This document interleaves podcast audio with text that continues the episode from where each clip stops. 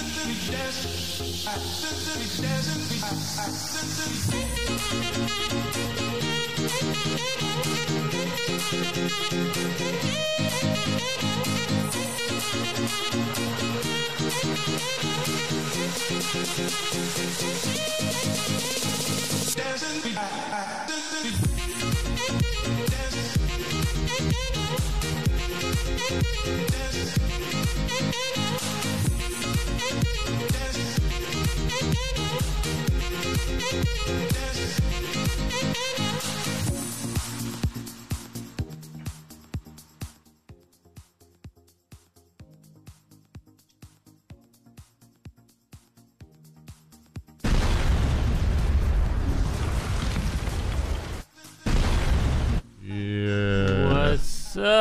Levelikatsojat? Uusi päivä ja uusi vieras taas täällä näin.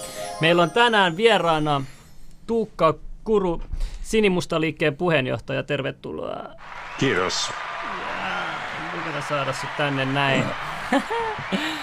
tota, me vähän tuossa keskusteltiin jo, jo ennen tätä lähetystä ja mielenkiintoisia, mä, mä tiedän nyt, että tulee mielenkiintoisia aiheita ja jengillä on, on mielenkiintoisia kysymyksiä myös. Ja tota, haluatko ke- esitellä itsesi ja kertoa vähän, kuka sä oot ja mikä on Sinimusta liike? Se, mikä on varmaan liikkeen kannalta oleellisinta, on ehkä kertoa, että minkälainen mä olen poliittisena henkilönä. Ja tota, mullahan on siinä mielessä hauska CV, joka löytyy Googlella nä- näpytellen, että mä olen lähestulkoon kymmenen vuotta kirjoitellut aktiivisesti nettiin ja ollut lukuisissa pienpuolueissa aiemmin mukana ja myös näissä surullisen kuuluisissa Ylen vaalikallerioissa, jotka omalta osaltani menivät onneksi hivenen paremmin mitä tietyillä muilla ihmisillä, että mä en ihan kohonnut nettimeemiksi asti. Eli summa summarum, mä olen ollut aina politiikasta kiinnostunut ja mä olin monta vuotta klassinen liberaali. Vielä vuoden 2015 Ylen vaalikalleriassa mä tot, tai kuvailin itseäni klassiseksi liberaaliksi ja se näkyy myös mun vaalikone vastauksessa. Ja voitte, olette varmaan huomanneet, että tämän vuoden 2015 jälkeen niin on se tapahtunut pientä aatteellista kypsymistä ja ehkä siirtymistä vähän, vähän toiseen, toiseen laitaan. Ja en, en voi sanoa, etteikö tällä vuoden 2015 pakolaiskriisillä olisi ollut merkittävä vaikutus siihen tämmöisenä sysääjänä, että se sai mut enemmän kiinnostumaan nimenomaan kansallismielisistä poliittisista tuota, narratiiveista ja sitten mä huomasin, että tämä on oikeastaan ollut se, mitä mä oon koko ajan kannattanut ja tuota, mä oon vaan käyttänyt vääriä työkaluja yrittäen päästä samaan lopputulokseen, mitä kansallismielisen politiikan kautta pystyy saavuttamaan. Eli mä olen eheytynyt liberaali. Ja se, mikä on sinimusta liike, niin se on käytännössä puolue, jonka toiminnan keskiössä on suomalainen kansakunta. Se ei siis ole tämmöinen perinteinen konservatiivipuolue tai vasemmistopuolue, joka kuvailisi ihmistä taloudellisena yksikkönä, vaan sen niin kuin, politiikan teon kohteena on suomalainen kansakunta ja suomalainen kansakunta ymmärretään tässä meidän puolueen ohjelmassa nimenomaan biologisena kokonaisuutena. Joo, yksi juttu mikä on, että ihmisillä on paljon ainakin väärinkäsityksiä ehkä, ehkä teidän liikkeestä ja vähän tietoakin myös, niin paljon tulee epäselvyyksiä. Mä haluan, että tänään käydään vähän tarkemmin läpi, että kaikki tietää, niin kuin, mistä on kyse. Mua kiinnostaa sun ajatusmaailma tosi paljon. Mä oon semmoinen ihminen, että mä en tuomitse ketään. Ja, no voi olla ehkä poikkeuksia, mutta mä en oikeasti niin kuin, tuomitse ketään, se vaan kuuluu tähän showhun. Mutta tota, mä haluan tietää sun ajatusmaailmaa, mistä se on syntynyt ja, ja niin kuin, mistä sun kiinnostus on siihen lähtenyt alun perin. Et onko sulla sitten ollut sun elämässä jotain asioita, mitkä sitten on saanut sut niin kuin, tälle linjalle ja tielle, mu- muuta kuin se pakolaisaalto sitten, oliko se tuosta 2015-16 aikoihin? Joo, no se pakolaisaalto, miksi nimenomaan viittasin siihen, niin tuota, siinä on se selittävä tekijä, että mä itse asuin rajan tuntumassa, eli mä pääsin omin silmin näkemään tuota, parhaimmillaan tuhannen ihmisen saapumisen tuota, yhden ainoan päivän aikana. Ja mä vielä siihen aikaan olin ehkä hieman varautunut, hieman ihmettelin, että ketäs kavereita nämä oikein on. Ja mulla oli tietenkin vakaa usko siihen, että nämä ihmiset, koska he selvästi tulevat Ruotsin puolelta Suomeen, niin heidät varmaan käännytetään takaisin. Mutta sitten mä olen pikkuhiljaa huomaamaan siinä edetessä, että meidän yhteiskuntajärjestelmä ei itsessään torju millään tavalla tätä syntynyttä tilannetta. Päinvastoin se tekee kaikkeensa, jotta se olisi mahdollista jatkua. Ja tämä oli ehkä semmoinen niin kuin, että se viimeinen usko, mikä mulla oli siihen, että kyllä valtio ajattelee kansalaistensa parasta, niin se lähti viimeistään 2015 tietämillä pois. Ja onhan monet semmoisista aiheista, mitä kansallismielisetkin nostaa nykyään esiin, mitä tulee esimerkiksi sukupuolipolitiikkaan tai yleensä saadaan vaikka niin kuin kriittisenä suhtautumisena pornoon ja tämmöisiin kysymyksiin, niin nehän olivat myös jo aiemmin niin kuin aiheita, mistä mä kirjoittelin. Ja feminismi on varmasti semmoinen aihe, mistä hyvin moni niin kuin myöhemmin kansallismieliseksi kehittynyt, niin on ottanut kantaa jo nuorempana. Että nämä on tämmöisiä perinteisiä libertaarien tai konservatiivien vakioaiheita. Ja kansallismielisyys on ne vakioaiheet, mutta paljon paremmalla ideologisella pohjalla. Ja se ei rajoitu ainoastaan muutamaan tuota kohtaa, vaan se muodostaa niistä eheää maailmankuvan, joka antaa omanlaisensa niin kuin vastauksen niihin kysymyksiin, mitä nämä tuota, niin sanotusti vahingolliset uusvasemmistolaiset liikkeet tuota, pyrkivät tuomaan yhteiskuntaan. Mikä tämä etnonationalismi tarkoittaa, kun tätä toistetaan tosi paljon aina, kun puhutaan tästä liikkeestä? Se termihän itsessään tuli vuoden 2018 jälkeen Suomessakin tunnetuksi ja johtui mun nähdäkseni siitä, että Suomessa järjestettiin ensimmäinen Awakening-konferenssi, ja tätä markkinoitiin tätä konferenssia ensimmäisenä etnonationalistisena konferenssina. Ja tämä oli sitten semmoinen sana, joka sitten yhdistettiin tähän perussuomalaisten nuorten vähän radikaalimpaan porukkaan, ja se oli vähän niin kuin valmis, oli termi ja oli porukka, johon kohd- käyttää sitä ter- johon soveltaa sitä termiä. Ja se jäi sitten elämään osaksi niin kuin lehtien palstoja ja siitä muuttui sitten nopeasti todellisuutta. Se, että mikä on etnonationalismi ja miksi mulla on miksi se on mulle semmoinen tärkeä sana ja miksi mä olen sitä pyrkinyt mahdollisimman paljon levittämään, niin se on käytännössä nationalismia, missä on vain tehty, sel- osoitettu selvemmin se, että mitkä ovat ne ehdot, jolla sen kansakunnan jäseneksi pääsee. Nationalismihan on voisi sanoa yleistermi kaikille poliittisille liikkeille, jotka nostavat politiikan teon keskiön kansakunnan, yhteiskuntaluokkien tai yksilön sijasta. Mutta sitten se, että miten siihen kansakuntaan päässään, integroidutaanko siihen osaksi, synnytäänkö siihen kansakuntaan, niin ne on sitten semmoisia, jotka jakaa nationalisteja. Jos mennään esimerkiksi Ranskaan, niin siellähän se on ollut hyvin tämmöistä lakipainotteista ja kulttuuriassimilaatiopainotteista. Ja sitten jos mennään joihinkin tuota, toisiin kansoihin, niin siellä tämä niin kuin yhteenkuuluvuus on nimenomaan syntymän kautta tullut. Ja mä olen sitten juuri tätä laitaa edustan, että mun nähdäkseni suomalaisen kansakuntaan jäseneksi pääsee henkilö, joka syntyy suomalaisille vanhemmille. Okei. Ja tota, mä haluan kysyä, onko sulla antaa esimerkkiä jostain maasta, joka on tällainen etnonationalistinen maa? No, jos mietitään, että mikä on semmoinen valtio, joka on ensinnäkin rakennettu etnisyyden ympärille, siis modernina aikakautena, joka maahanmuuttopolitiikkaa on voimakkaasti säädellyt ajatus siitä, että se halutaan pitää se maa tietyn etnisyyden hallussa. Sen maan perustuslaissa on merkintä siitä, että se maan niin kuin kansalliseen olemukseen kuuluu sen etniteetti. Niin tämmöinen esimerkkihän olisi Israel se toimii tällä tavalla. Ja Israelhan muun muassa soveltaa DNA-testejä ihmisten juutalaistaustan määrittelyyn. Tähän, tähän näin. Mi- oik- eihän. Odota, odota.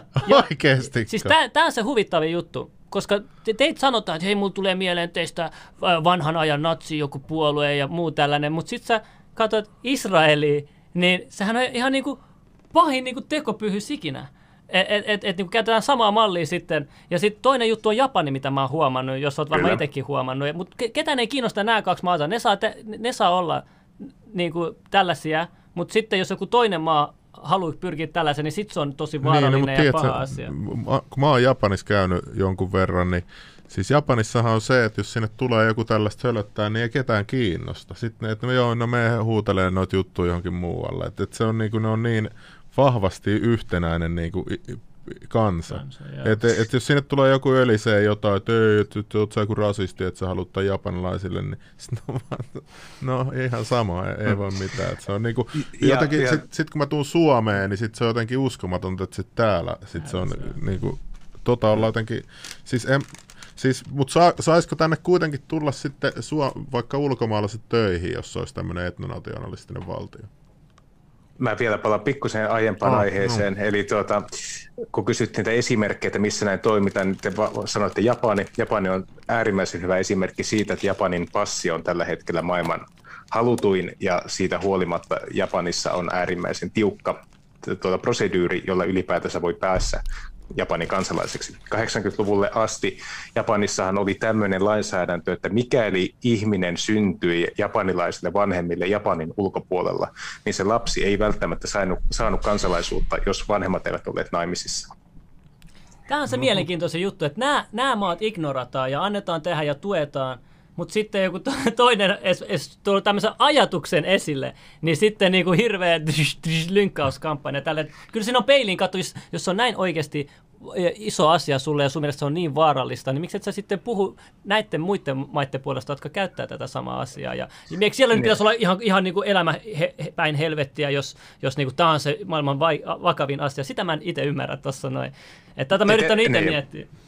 Etelä-Korea on loistava esimerkki maasta, joka myös on hyvin tiukka sen suhteen, että tuota, ketkä sinne saa muuttaa. Ja jos mietitään Etelä-Koreaa valtiona, joka on kuitenkin aika kukoistava talous ja kukoistava kulttuurimahti, jossa asuu tuota, ymmärtääkseni 60, yli 60 miljoonaa ihmistä Etelä-Koreankin puolella, niin se on käytännössä yhden etniteetin valtio, jossa puhutaan yhtä niin kuin sille kansalle uniikkia kieltä.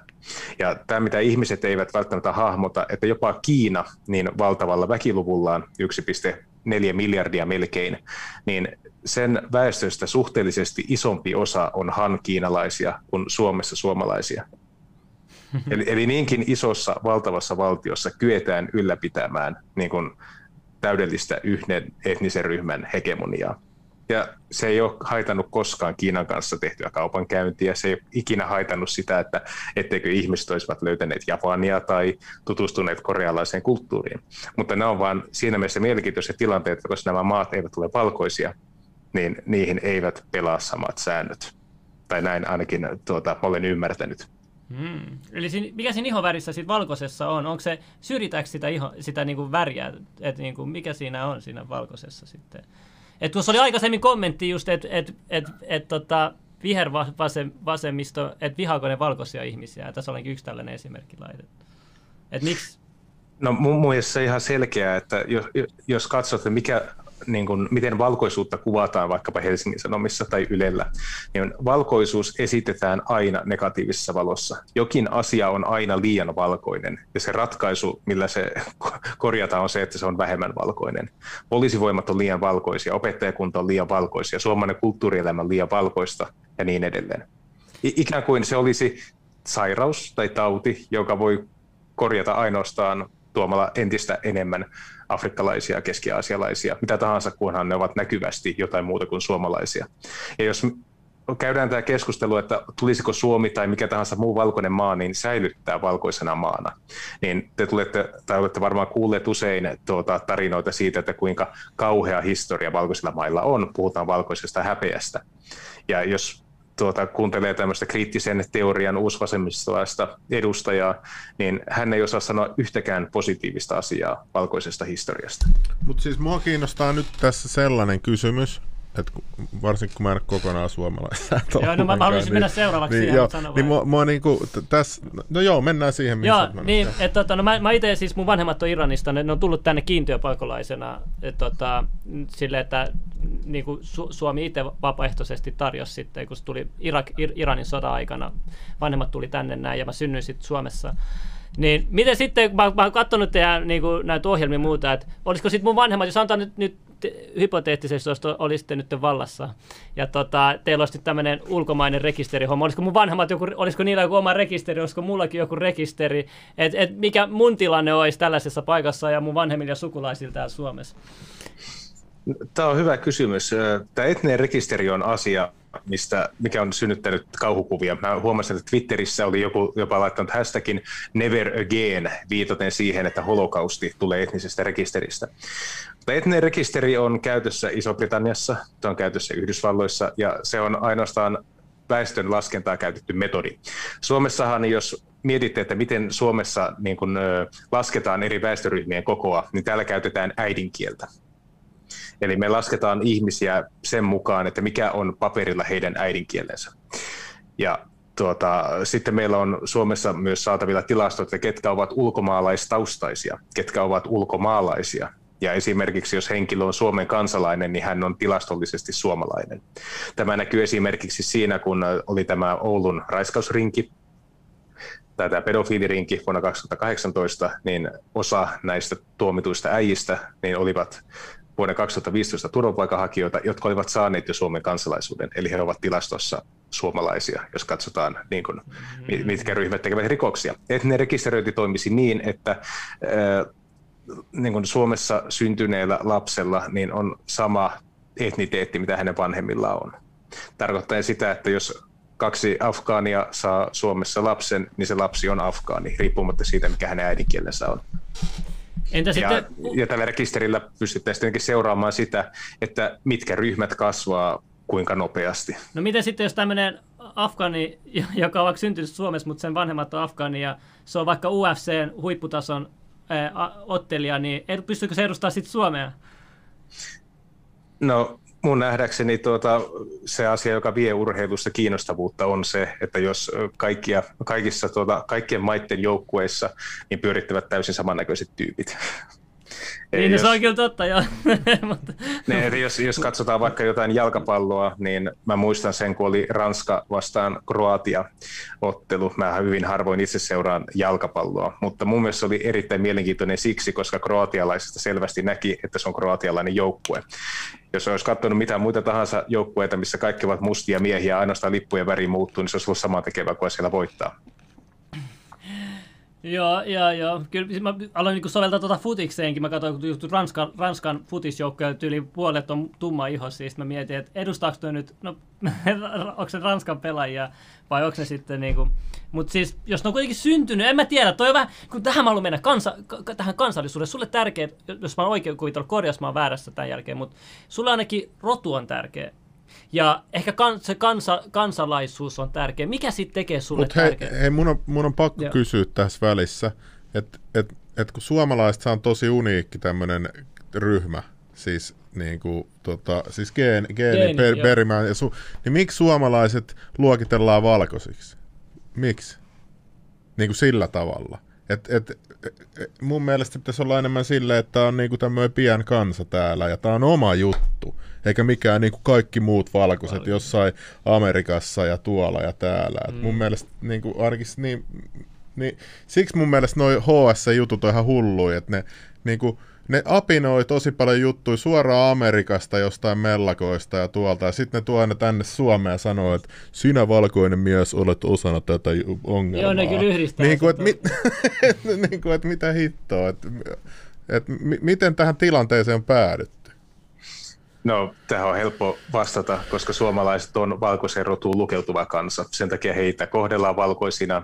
Heidät ajatellaan, että hekin kantavat valkoista syyllisyyttä. Nähdään, että hekin ovat hyötyneet valkoisuudestaan läpi historian ja heilläkin on kolonialistinen menneisyys. No, mutta eli, sama kuin... eli sä voit yrittää uskotella, että hei, ei me oltu osa sitä, ei me oltu osa Portugalin imperiumia, me ei oltu osa tuota, anglosaksista maailmanvaltaa. Ihan sama. Mutta mut eihän se tarvi mennä kuin Afrikkaan, ja sitten ne kaikki afrikkalaiset maat, niin se on ihan erilaisia ne ihmiset. Ei ne kaikki ole vaan mustia ihmisiä, mm, tiedätkö? Mm. Että miten, eikö to, niin, to, mä koen vähän loukkaavana tuonne, että kaikki valkoiset vaan länätään valkoisiksi tuolla mm. lailla. Niin kuin. No, tietenkin pitää ottaa huomioon se, että jos katsotaan kansojen keskinäisiä sukulaissuhteita, niin pitää tietenkin paikkaansa, että suomalaiset ovat uniikki kokonaisuus siinä mielessä, että meillä on semmoisia tuota, perimän piirteitä, jotka eivät ole yleisiä esimerkiksi länsi-eurooppalaisilla. Hmm. Mutta se ei tarkoita kuitenkaan sitä, että suomalaiset olisivat niin, Johtuen siitä, että iso osa suomalaisten perimää on kuitenkin sama, samoilta muinaisilta maanviljelijöiltä, samoilta muinaisilta metsästäjäkeräilijöiltä kuin muiltakin eurooppalaisilta. Niin, mutta nyt mun ar- vasta-argumentti on tähän se, että onhan vaikka, vaikka juutalaiset ja lähi ihmiset aika lähellisesti sukuu keskenään. Hmm. Miksi juutalaiset on sitten ihan eri juttu ja sitten suomalaiset ei ole eri juttu kuin muut valkoiset? Niin kuin, että tässäkin nyt taas tulee tällainen konflikti että mun mielestä. Että niin, no onko juutalaiset ja arabit kummakin ovat seemiläisiä kansoja, niin ovatko he todellisuudessa hirveän erilaisia? Niin, hehän, hehän ovat geneettisesti druusit, arabit ja juutalaiset ovat suhteellisen lähellä toisiaan. Ja tässäkin pitää tietenkin tehdä se ero, että puhutaanko me mistä juutalaisista, koska on olemassa Euroopan juutalaisia, eli askenaseja ja sefardeja ja misraheita. Ja näistä misrahit ovat tietenkin kaikista lähimpänä, lähintä sukua muille arabeille, koska he eivät ole koskaan lähteneet tähän idästä. Sitten miten paljon tietää. Mm-hmm. Tuossa sanottiin, että, että miksei kansakunnat saa olla ylpeitä itsestään. Niin tähän mä haluaisin palata, mikä tuossa äskeinen kysymys oli, että sä koet, että et, niinku kansakunnat pitäisi olla ylpeitä itsestä. Onko se se kulttuuri vai onko se ihonväri, onko se geenit? Mikä se on, mikä on niinku sulle tärkeintä niinku sun omassa rodussa, sanotaan näin? No mä näen sen, että periaatteessa se biomassa, mitä suomalaiset ovat, tai mitä meidän rotu edustaa, niin se on välttämätön rakennusaine, jotta saadaan haluttuun kaltainen yhteiskunta toimimaan. Ja mä perustelen tätä sillä, että totta kai uskonnolla on valtava merkitys ihmisen käyttäytymiseen, kulttuurilla on iso merkitys, lakijärjestelmällä, lain valvonnalla, kaikilla näillä on merkitystä. Mutta siinä vaiheessa, kun tämä komponentti, rotu muuttuu, niin se muuttaa niitä kaikkia muita yhteiskunnan tasoja. Mä käytän tässä tämmöistä esimerkkiä, että jos ottaa vaikka Yhdysvallat ja Liberian, vertaa näitä kahta maata toisiinsa, niin näiden kyseisten maisten perustuslait ovat hyvin lähellä toisiaan. Toinen on kuitenkin maailmanvalta ja toinen on semmoinen, jossa neljässä ihmisistä on syönyt toisen ihmisen lihaa, jolloin voidaan sanoa, että se laki ei ole muuttanut niitä ihmisiä mihinkään suuntaan, vaan ihmiset ovat muuttaneet sitä lakia. Ja mä näkisin, että semmoiset yhteiskunnat, missä yritetään ylläpitää esimerkiksi pohjoiseurooppalaisia arvoja ja pohjoiseurooppalaisia instituutioita, mutta se kansa johon sitä kohdennetaan, niin se on vähän sama tilanne kuin aikoinaan oli Intiassa, missä pieni brittivalta yritti ylläpitää brittiläistä järjestelmää Intiassa, tietäen sen, että jos aseet vietäisiin täältä pois, niin intialaiset alkaisivat muodostamaan ihan erilaista yhteiskuntaa kuin Briteillä on mä näen, että kansat ja rodut, niin heillä on ihan erilaiset ihanteet, minkälaisen yhteiskunnan he haluavat. Ja sen takia on parempi, että he rakentavat niitä keskenään oman näköiseksi kuin se, että otetaan joukko keskenään kilpailevia ryhmiä samalle maantieteelliselle alueelle ja katsotaan, kuka niin kuin nousee voittajaksi siinä tuota, niin kuin reviirikiistoissa, mitä niiden ryhmien välille alkaa muodostumaan väistämättä. Permanent government. se laittaa ne palikat kohdalle ja katsoo vaan showta. No, onko kukaan vielä ehtinyt kysyä saamelaisten mielipidettä teidän liikkeestä, kun ne aina etsii aina saamelaiset? Itse asiassa mä oon sähköpostia, jossa kysytään, että mikä on teidän suhtautuminen saamelaisiin. Ja mä sanoin, että he vertautuvat kansalliseksi vähemmistöksi suomenruotsalaisten kanssa ja heillä on oikeus käyttää omaa äidinkieltään niillä alueilla, missä he muodostavat merkittävän osan väestöstä. Eli periaatteessa ei muuttaisi heidän kannaltaan oikeastaan mitenkään heidän arkielämäänsä. Okei. Ja tota, mä haluan kysyä, että mikä sun pahin pelko on, niin kuin, että mitä Suomelle voisi tapahtua? Mikä sun pahin pelko on, että sä oot lähtenyt tähän tekemään tämän liikkeen? Onko se, mikä se, niin se pahin pelko, tulevaisuuden pelko sulla on? No, äh, on ehkä kaksi eri kehitys, kehityskulkua, tuota, mihin Suomi saattaisi mennä. Pitää tietenkin ottaa huomioon, että nyt ei puhuta neljästä vuodesta tai kymmenestä vuodesta, vaan puhutaan kymmenistä vuosista. Niin todennäköisesti Suomi alkaa muistuttamaan alkuun sitä, mitä Ranska on tällä hetkellä. Ja muu Eurooppa alkaa lopulta muistuttamaan sitä, mitä Etelä-Afrikka on tällä hetkellä. Tarkoittaen sitä, että aiemmista kansallisvaltioista, joita pääosin pyöritti, jotka rakennettiin yhden kansan ympärille, muodostuu valtava kansojen tilkkutäkki ja se julkisen vallan ainoaksi tehtäväksi jää enää se, että se yrittää jotenkuten ylläpitää sitä no, niin kuin noidanpataa, tuota, että se ei pursuja yli äyrättensä. Ne on hirveän hauraita sellaiset yhteiskunnat, joissa on lukuisia kilpailevia klikkejä toisiaan vastaan. Ja mä näkisin, että tämä tulee sitten viemään ihmisiltä ilmaisuvapauden pois, koska mikä tahansa väärä lause, väärä ilmaus, väärä provokaatio voi synnyttää valtavan väkivaltaisen reaktion, niin hallitus mikä siihen aikaan vielä enää pystyssä, saakaan enemmän, entistä enemmän muistuttamaan poliisivaltiota, niin se pyrkii pitämään huolen siitä, että semmoisia mielipiteitä ei enää esitetä, jotka saattaisi loukata tiettyjen ryhmien tunteita. No mutta just me oltiin viikko bännissä. Mä haluan kysyä kysymyksen, että mitä sanot semmoiselle ihmiselle, jotka sanoo, että me ollaan kaikki yhtä. Rodulle ei ole väliä, että et nyt, nyt ne on vanha juttu, että nyt eri rodut se, sekoittuu toisiinsa, tiedätkö, et, et kaikki eri rodut parittelee, sekoittuu toisiin, tulee uusi rotu, sitten ne sekoittuu toiseen seka, sekalaiseen rotuun ja sitten tulee kokonaan uusia rotuja ja että me ollaan kaikki yhtä ja ei ole mitään, et, ei, miksi me ollaan erillään ja eri maat ja yl, ylpeä eri, miksi me ollaan kaikki sama. Mitä sanot tämmöiselle ihmiselle? No, tähän on helppo vastata. Meillä on jo semmoinen alue, sitä kutsutaan nimellä Honduras. Siellä on kaikki ihmiset sekoittuneet toisensa ja siitä huolimatta se ei ole paratiisi. Tai latinalainen Amerikka yleisesti. Sä oot ottanut selvää kyllä hyvin asioista, ne, mä oon yllättynyt ne, kyllä. Ne, ne, ne, siis, tämmöisten sekoitusten ympärille on rakennettu jo lukuisia yhteiskuntia, mutta ei se niiden se väestön keskimääräistä älykkyyttä tai käyttäytymistä muuta mitenkään parempaan suuntaan, vaan sitten pelataan niillä, mitä on. Ja ne valtioiden tilat voi nähdä siitä, että ne yrittää kaikki päässä Yhdysvaltoihin, missä on enemmän valkoisia, jotka pyörittää toimivampaa järjestelmää, mitä he itse pyörittävät.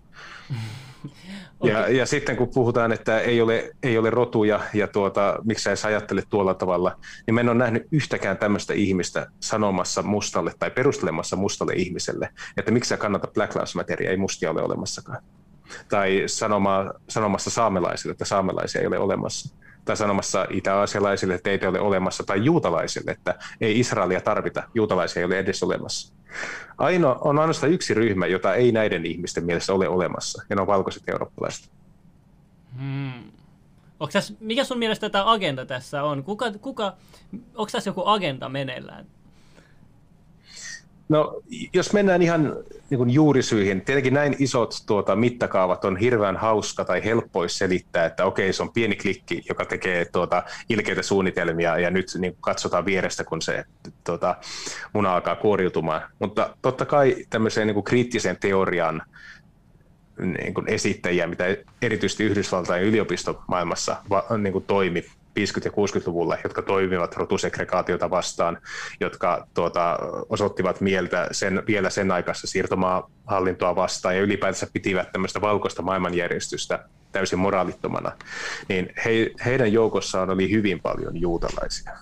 Eli ne olivat semmoisia henkilöitä, jotka eivät itse lukeneet kuuluvansa siihen joukkoon, mitä he kritisoivat. Ja erityisesti toisen maailmansodan jälkeen niin he saivat lisää polttoainetta, koska he pitivät nimenomaan se, että miten Saksa kohteli omaa juutalaisväestöä, niin he pitivät sen osoituksen, että mihin valkoinen nationalismi väistämättä johtaa. Mm-hmm. Ennen tätä niin kuin toista maailmansotaa, niin ajatus nationalismista oli siinä mielessä hyvin ö, pluralistinen, että oli hyvin monenlaisia nationalismin muotoja. Osa saattoi syyllistyä sotarikoksiin, osa taas ei syyllistynyt yhtään mihinkään. Mutta toisen maailmansodan jälkeen niin meidät on ikään kuin koodattu ajattelemaan, että mikä tahansa kansallismielisyyden osoitus johtaa väistämättä holokaustiin. Ja sen takia tämä niin kuin viittaaminen natseihin tai viittaaminen toisen maailmansodan kauheuksiin on nykyään niin muotia, koska ajatellaan, että mikä tahansa, joka poikkeaa liberaalista järjestelmästä, johtaa aina siihen.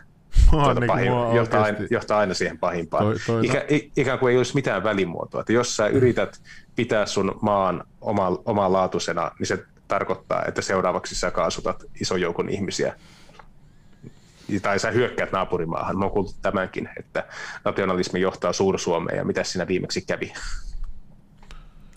Okei, niin sä olit sanomassa. Mä unohdin nyt jo, mutta... Hei, mä sanon tässä vaiheessa sanoa, että me saatiin 40 000 tilaa täyteen. Kiitos paljon. 666 katsoja ilmeisesti. Kiitos paljon. Hyvälle keskustelulle support ja Njake 75 lahjoittaa 10 euroa. Kiitoksia paljon kaikille tähän väliin. Ja tota, mä haluaisin kysyä nyt sulta, kun sä, sä oot niin valmistautunut kaikkeen. Mä, mä, mä, mä haluan tietää, että mistä sitten teitä on kritisoitu niin kuin eniten ja ketkä on teitä kritisoinut näistä iso, isoimmista asioista? Ketkä on eniten yrittänyt hyökätä teidän päälle ja nähnyt teidät niin kuin uhkana? No, tietenkin voi sanoa, että ne, jotka ovat vastustaneet jo perussuomalaisia heidän koetun rasistisuuden takia, niin ovat tietenkin olleet No niin, supo. entistä kärsimpää meidän takia. Ja, ja, ja sitten tuota, voisi sanoa, että Olla Silvennoinen varmasti kuuluu joukkoon, joka ei ole ollut erityisen tykästynyt tästä meidän puolueohjelmasta. Kuka se on? Hän, hän, hän jopa toivoi, että sitä ei missään vaiheessa hyväksyttäisi ministeriössä. Sitten mitä mä sellaisin Twitteriin tulleita tuota, avunhuutoja ja tuota, hysteerisiä reaktioita, niin aika monessa niissä siis julistettiin, muun muassa Janne Salakka taisi olla yksi heistä, että nyt ollaan edetty yhteiskuntana siihen pisteeseen, että voidaan perustaa kirkkaassa päivän valossa natsipuoluetta ja kukaan ei yritä estää sitä. E, eli mä, mä näkisin, että semmoiset ihmiset, jotka ovat tottuneet hallitsemaan julkista keskustelua rasismikortilla, niin ne säikähtävät eniten semmoista liikehdintää, jota se ei kiinnosta pätkääkään. Ne huomaavat, että okei, tuo on semmoinen porukka, vaikka se on vielä pieni porukka, niin me ei kyetä hallitsemaan sitä perinteisillä keinoilla. Okei. Mä haluan tietää, että millä tavalla sitten te erotte perussuomalaisista, missä kohtaa, koska kuitenkin mä en, siis kun Junes Lokka oli täällä ja sanoi, että, että tällä hetkellä se on niin perussuomalaiset vastaan muut puolueet. Ja mä aloin miettiä asiaa, että niin kuin, siltä se vähän vaikuttaa, mutta te menette vielä niin kuin askeleen pidemmälle siitä, että jos, jos jonkun mielestä niin kuin persut on koko hyökkäyksen kohteena ja tälle, mutta te menette vielä niin kuin askel pidemmälle. Missä kohtaa se niin kuin linja on mennyt sitten pois niin kuin persuista? Tai ne näkemyserot menee sitten niin kuin toiseen suuntaan? No, tämä on oikein hyvä kysymys. Mä yritän vastata mahdollisimman koherentisti siihen. Se syy, että miksi tuota, on tämmöinen liikehdintä ja miksi tuota, me ei tueta perussuomalaisia tai nähdä sitä ainoana ratkaisuna, johtuu oikeastaan siitä, että perussuomalaista on lähtökohtaisesti populistinen puolue.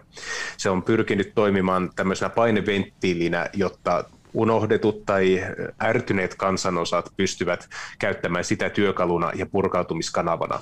Ja se johtaa siihen, että tämä puolue pyrkii pitämään seinät mahdollisimman leveänä ja katon mahdollisimman korkeana, jotta siihen samaan puolueeseen voidaan mahduttaa esimerkiksi Sebastian Tynkkynen poikaystävineen ja sitten tämmöisiä hyvin niin kuin konservatiivisia uskonnollisia tahoja, jotka eivät hyväksy homoseksuaalisuutta lainkaan. Ja ajatellaan, että mitä vähemmän on jakavia tai tämmöisiä sitovia piirteitä, niin sen suurempi se teltta voi olla. Ja tämmöinen puoluehan kasvaa nopeasti, siihen kohdistuu nopeasti kannatusta, mutta sitten kun se joutuu tekemään vaikeita valintoja, niin se saattaa asettaa kaksi aivan erinäköistä, erilaista klikkiä sen saman puolueen sisällä toisiansa vastaan. Jos esimerkiksi puolueella ei ole selvää talous, talousohjelmaa, niin siellä saattaa olla ne vähävaraiset lähihoitajat ja rikkaat veikkovalliinit, tuota, saman katon alla, ja sitten kun noissa hallituksen tekemään taloudellisia päätöksiä, niin pitää joutua katsomaan, että kumpaa puolta kuunnellaan, koska ne intressit on niin erilaisia niillä ryhmillä. Me haluttiin tehdä semmoinen puolue, joka on alusta lähtien hyvin ideologinen ja hyvin aatteellinen, että semmoisia niin kuin ison teltan tuota, ryhmittymiä ei synny sen alle, vaan kaikki, jotka siihen tulevat jäseneksi ja kaikki, jotka tulevat sen ehdokkaiksi, niin jakavat sen saman ideologisen pohjan, mikä siinä on.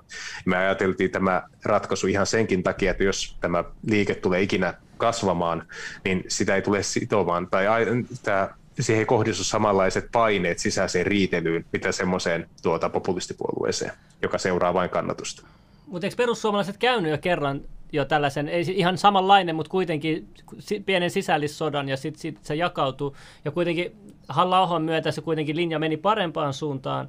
Ja, ja kuitenkin se on hyvin asettunut tuonne ylös, se on joutunut pelaamaan. Mä näen että niin politiikkaa niin kuin House of Cards, että joudutaan tiettyjä kortteja pelaamaan, että päästään sinne ylhäälle, missä se nytten on. Et, et totta kai mä se joutuu uhraamaan asioita, mutta kuitenkin mä näen, että, ne on tullut paljon hyvää sanomaa esille vaaliväittelyssä, ihmisille herättänyt niitä, sitten ne, ne jotka näkee, että ne on niiden puolella muuta, mutta mut niin kuin, mutta mä, mä, ymmärrän kyllä, että et, et on hyvä, että on vielä, jos joku haluaa vielä astetta pidemmälle ja niin että et pysyy, homma pysyy niin kuin siinä, ihan siinä alkuperäisessä asiassa, missä joku sitten näkee sen. Ja mä pelkään vähän semmoista niin kuin, tilannetta tai pelkään ja odotan, kumpi sana toimii paremmin, että seuraavan kerran, kun perussuomalaiset menevät hallitukseen, todennäköisimmin kokoomuksen kanssa, koska nyt sitä oikeasta hallitusta niin ollaan rakennettu koko tämä oppositioaika, niin siinä vaiheessa, kun ne ihmiset, jotka äänestävät tätä niin kuin uutta porvariliittoa, joka sinne on muodostumassa, ja ne huomaavat, että yksikään somali ei muuta Suomen ulkopuolelle, vaan maahanmuuttajien määrä tulee ainoastaan lisääntymään sen uudenkin hallituksen aikana, vaikka joitakin tiukennuksia otettaisiinkin käyttöön. Niin mä haluan seurata, että minkälainen se reaktio sitten on. Koska tuommoinen populistipuolue, niin se antaa aivan niin kuin epärealistiset odotukset puheenjohtajansa harteille, koska niin moni ihminen ajattelee, että jahka mä äänestän tätä ja jahka tämä mun puolue pääsee kerrankin päättäviin elimiin ilman soinia tai muita pahiksia, niin sitten saavutetaan joku harmoninen tila, päässään siihen arkadiaan, missä ei enää ole näitä tuota, ympäristössä olevia haittatekijöitä. Ja sitten kun tapahtuu se väistämätön, että joudutaan leikkaamaan vähän siltä tai muuta, niin siellä on paljon vihaisia ihmisiä, jotka sitten huomaavatkin, että tämä on todellakin porvarillinen konservatiivipuolue mitä he ovat äänestäneet koko ajan. Siis mitä mä oon kuullut sanottu, eihän se ongelma siinä, että leikataan vähemmistöltä, vaan että siellä vähemmistössä on niitä ulkomaalaisia, jotka sitten hyödyntää sitä sosiaalia ja muita juttuja, että et sieltä pitäisi vähentää eikä vähentää sitä summaa. Tai... Näin mä oon siis kuullut, kuullut tästä asiasta. Mutta tota, toi politiikka, mä ymmärrän tämä maahanmuutto, teidän linjauksen siitä suhteen, mutta entä sitten tämä toinen asia, mikä on herättänyt paljon keskustelua, tämä no, porno-sana, mä, mä en tiedä nyt YouTube-algoritmista, mutta, mutta mikä teidän niin kuin, näkemys on sitten pornosta. To, siis ilmeisesti, mitä mä oon huomannut, on niin semmoista vanhanaikaista näkemystä. Oliko se niin kuin avioliitostakin, mä en ole varma, mutta ainakin pornosta oli mieleen. Haluaisitko kertoa vähän, mikä teidän linjaukset tosiaan, kun tämä on nyt niin kiinnostava asia ihmisten mielestä? Joo, 52 sivua ohjelmaa ja se, mikä on puhututtanut eniten, on hormonaalinen ehkäisy ja porno. Kaikki muut on ihan ok. kaikki, kaikki muut on ihan ok, mutta nämä kaksi asiaa on sitten synnyttänyt riitasointuja. Se meidän suhtautuminen pornografiaan on linjaveto. Ja se on linjaveto siinä mielessä, että mehän ei pystytä, se, me, me ei uskota, että me voidaan luoda semmoinen valtio, missä yksikään sen kansalaisista ei voisi mitään keinoa, tai sillä ei olisi mitään keinoa katsoa pornografiaa. Totta kai joku keksii jonkun keinon aina, miten se on mahdollista, mutta jos se tehdään vaikeaksi, niin on ihmisiä, jotka tuota, jättävät sen seuraamisen sikseen ihan vain, koska se ei tule joka tuutista ilmi. Semmoinen, että miten, kuinka nuorena keskimäärin ihmiset kohtaavat pornografisen materiaalin, niin he ovat nykyään 2-13-vuotiaita. Ja jos pornografia wow. olisi semmoista, että se olisi vaikea se olisi vaikeasti saavutettavaa, niin sinne menisi vaan ne himoruukkarit, jotka sitä katsoisi muutenkin. Ja semmoiset ihmiset, jotka ei ole niin kovasti niin kuin pornon tarpeessa, niin todennäköisesti jäisivät sen vaikutuksen ulkopuolelle. Jolloin se porukka, joka altistuu sille, olisi lukumääräisesti pienempi, mitä se on nykyään. Mulla, mulla on sulle sille ikäviä uutisia, että mulla oli jo silloin, mä oon nyt 35, silloin kun mä olin jo nuori, 7, 8, en mä ollut, alle joku 10-vuotias, jos sitäkään, ja meillä oli tietokone, ja Faija osti huutokaupasta modeemin, niin tämä vanha vei vaan ja mä pistin sen modeemin sinne tietokoneeseen kiinni ja soittelin kuule internetti itse sillä ja latailin sieltä, että kun sä latasit jotain pornokuvaa, niin siinä kesti Kymmenenvuotiaana osasit mennä ja... Joo, kun mä luin mikrobittiä niin paljon aina, sitten mun setä oli kunnon hakkeri, se opetti. niin motivaatiota Mutta siis niinku, et, et, et sit jos joku on kunnon tommoinen niin kuin Christopher Weiss-tyylinen mm. mies, kun se puhui niistä sen viiden tunnin niin vemppausseista, tantrajutuista, niin kyllä en mä tiedä, miten se saisi estettyä kyllä teknisesti. No mä, mä sanon yhden jutun. Mä, mä, mä muistan, kun mä olin, mä olin lapsena Iranissa, niin tota, sehän on muslimivaltio niin siellähän on pornografia kielletty. Siellä on jopa Hollywood-leffatkin, mitä näytetään, niin ne rintavaut, niin se on laitettu semmoinen sensuuri, että ne, nekään ei näy. Ai oikein? Joo, joo. Siis se oli ihan tosi naurettu. Mä katsoin Spider-Manin, niin siellä oli Mary Jane, niin oli niin kuin sensuroitu. Koko se, se liikku, se oli niin häiritsevä, kun se liikkuu koko ajan siinä, siinä rintavälissä. Eh, si, sivutisseissä, no, Sanna Mari nyt esittelee se mieli, mutta siis niin kuin siellä niin kuin peitellään sitä. mutta tota, eh, eh, si, niin, niin, se oli mielenkiintoista, kun sit mä olin tottunut siihen, että siellä ei näy mitään porno, pornojuttuja. Ja mä olin kuitenkin niin kuin pikku lapsi. Sitten kun mä tulin Suomeen takaisin, niin heti mä olin HM. Mä muistan talvella, mikä vuosi tämä oli, 2010 tai jotain, mutta mut oli isolla talvella, tiedätkö, kirkkaat bussipysäkin mainosvalo, HM, joku alusvaaten nainen oli siinä, ja mä olin silleen, niin kuin, jotenkin se hittasi niin kolme, neljä kertaa enemmän, kun mä olin ollut, ollut sensuurissa vähän aikaa. Et ihmiset on tottuneet ainakin siihen, että ne näkee joka puolella pornografia-kuvia. Mutta sitten kun sä oot vähän aikaa ilman sitä, niin se tuntuu vähän epänormaalilta ja se, se vähän häiritsee jopa. Joten mä kyllä ymmärrän, ymmärrän tämän, mutta toi on ainoa asia, minkä takia mä ymmärtän. Todennäköisesti mä en olisi ymmärtänyt to, totakaan seikkaa, jos mä en olisi ollut hetken sellaisessa maassa, missä se on kielletty. Mut, niin, ja to, toisaalta se on myös semmoinen linjaveto on olemassa maita, jossa tuota porno on rajattu ainoastaan täysikäisille tai sen saatavuus on hyvin vaikeaa. Ja se, että, minkä, että se olisi hirveän vapaasti saatavilla, niin se on aika pohjois-eurooppalainen ja länsi-eurooppalainen ilmiö. Hyvin monessa muussa maassa niin se on pienen vaivan takana, että se onnistuu. Mutta sitten myös se, että jos halutaan esimerkiksi puuttua OnlyFans tyylisten sivustojen käyttöön, jotka vertautuvat mun nähdäkseni joko pornografian tuottoon tai prostituutioon. Kummakin niistä on meidän ohjelmassa kiellettyjä asioita. Okei, to, to, mut, no, mut siis, okei, no, no, no, hirveä kysymys. Me keskeytetään. Oikein, mm. anna sun eikä puhumaan. Niin, siis, mutta siis, eikö to, siis mitä järkeä tuolla, siis kun tuo on ihan mahdoton enforsaattu kieltoa, ja niin, miksi ei vaan niin kuin panosta sit vaikka nuorten seksuaalikasvatukseen enemmän? Et niille kerrotaan niin kuin aikaisemmin silleen, niin kuin meillä oli esimerkiksi toisella luokalla. Meille näytettiin olipa kerran elämää ja sitten opettaja kertoi meille sellaisista mukavista. Tietysti me naurettiin ja oltiin ihan, että mit, mitä helvettiä, että onko tämä niin mahdollista.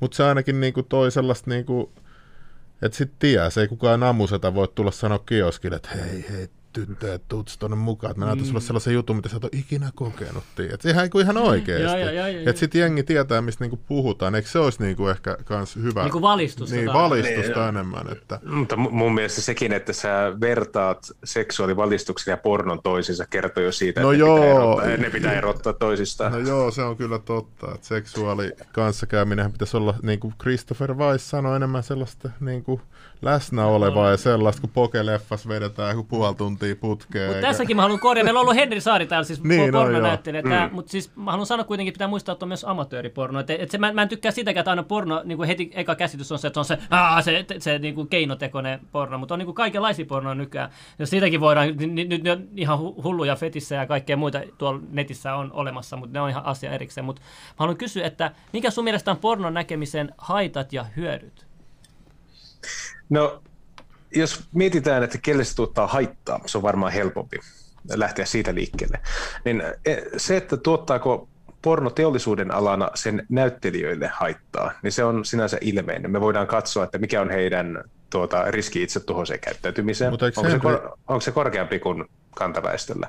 Öö, käyttävätkö he lääkkeitä ja alkoholia sekaisin kuin kantaväestö? Jos käyttää, niin voiko sanoa, että se johtuu siitä ammatista, mitä he harrastavat?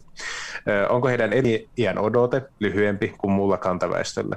kärsivätkö he enemmän mielenterveysongelmista kuin muu kantaväestö. Jos voidaan osoittaa, että nämä näyttelijät itsessään kärsivät siitä lajista tai siitä äh, ammatista, mitä he harjoittavat, niin silloinhan voidaan sanoa, että se on heille haitallista. Ja totta kai tämmöisen niin kuin kemi- lääkkeiden väärinkäytön tai mielenterveysongelman, niin ne on todettavissa siitä ammattiryhmästä, joka sitä tuottaa. Se ei tee yhdelle hyvää, sen kaltainen toiminta. Ja sitten jos puhutaan asiakasjoukosta, joka koostuu suurimmaksi osa näistä HC-käyttäjistä, niin porno toimii hyvin usein heille varsinaisten ihmissuhteiden korvaajana.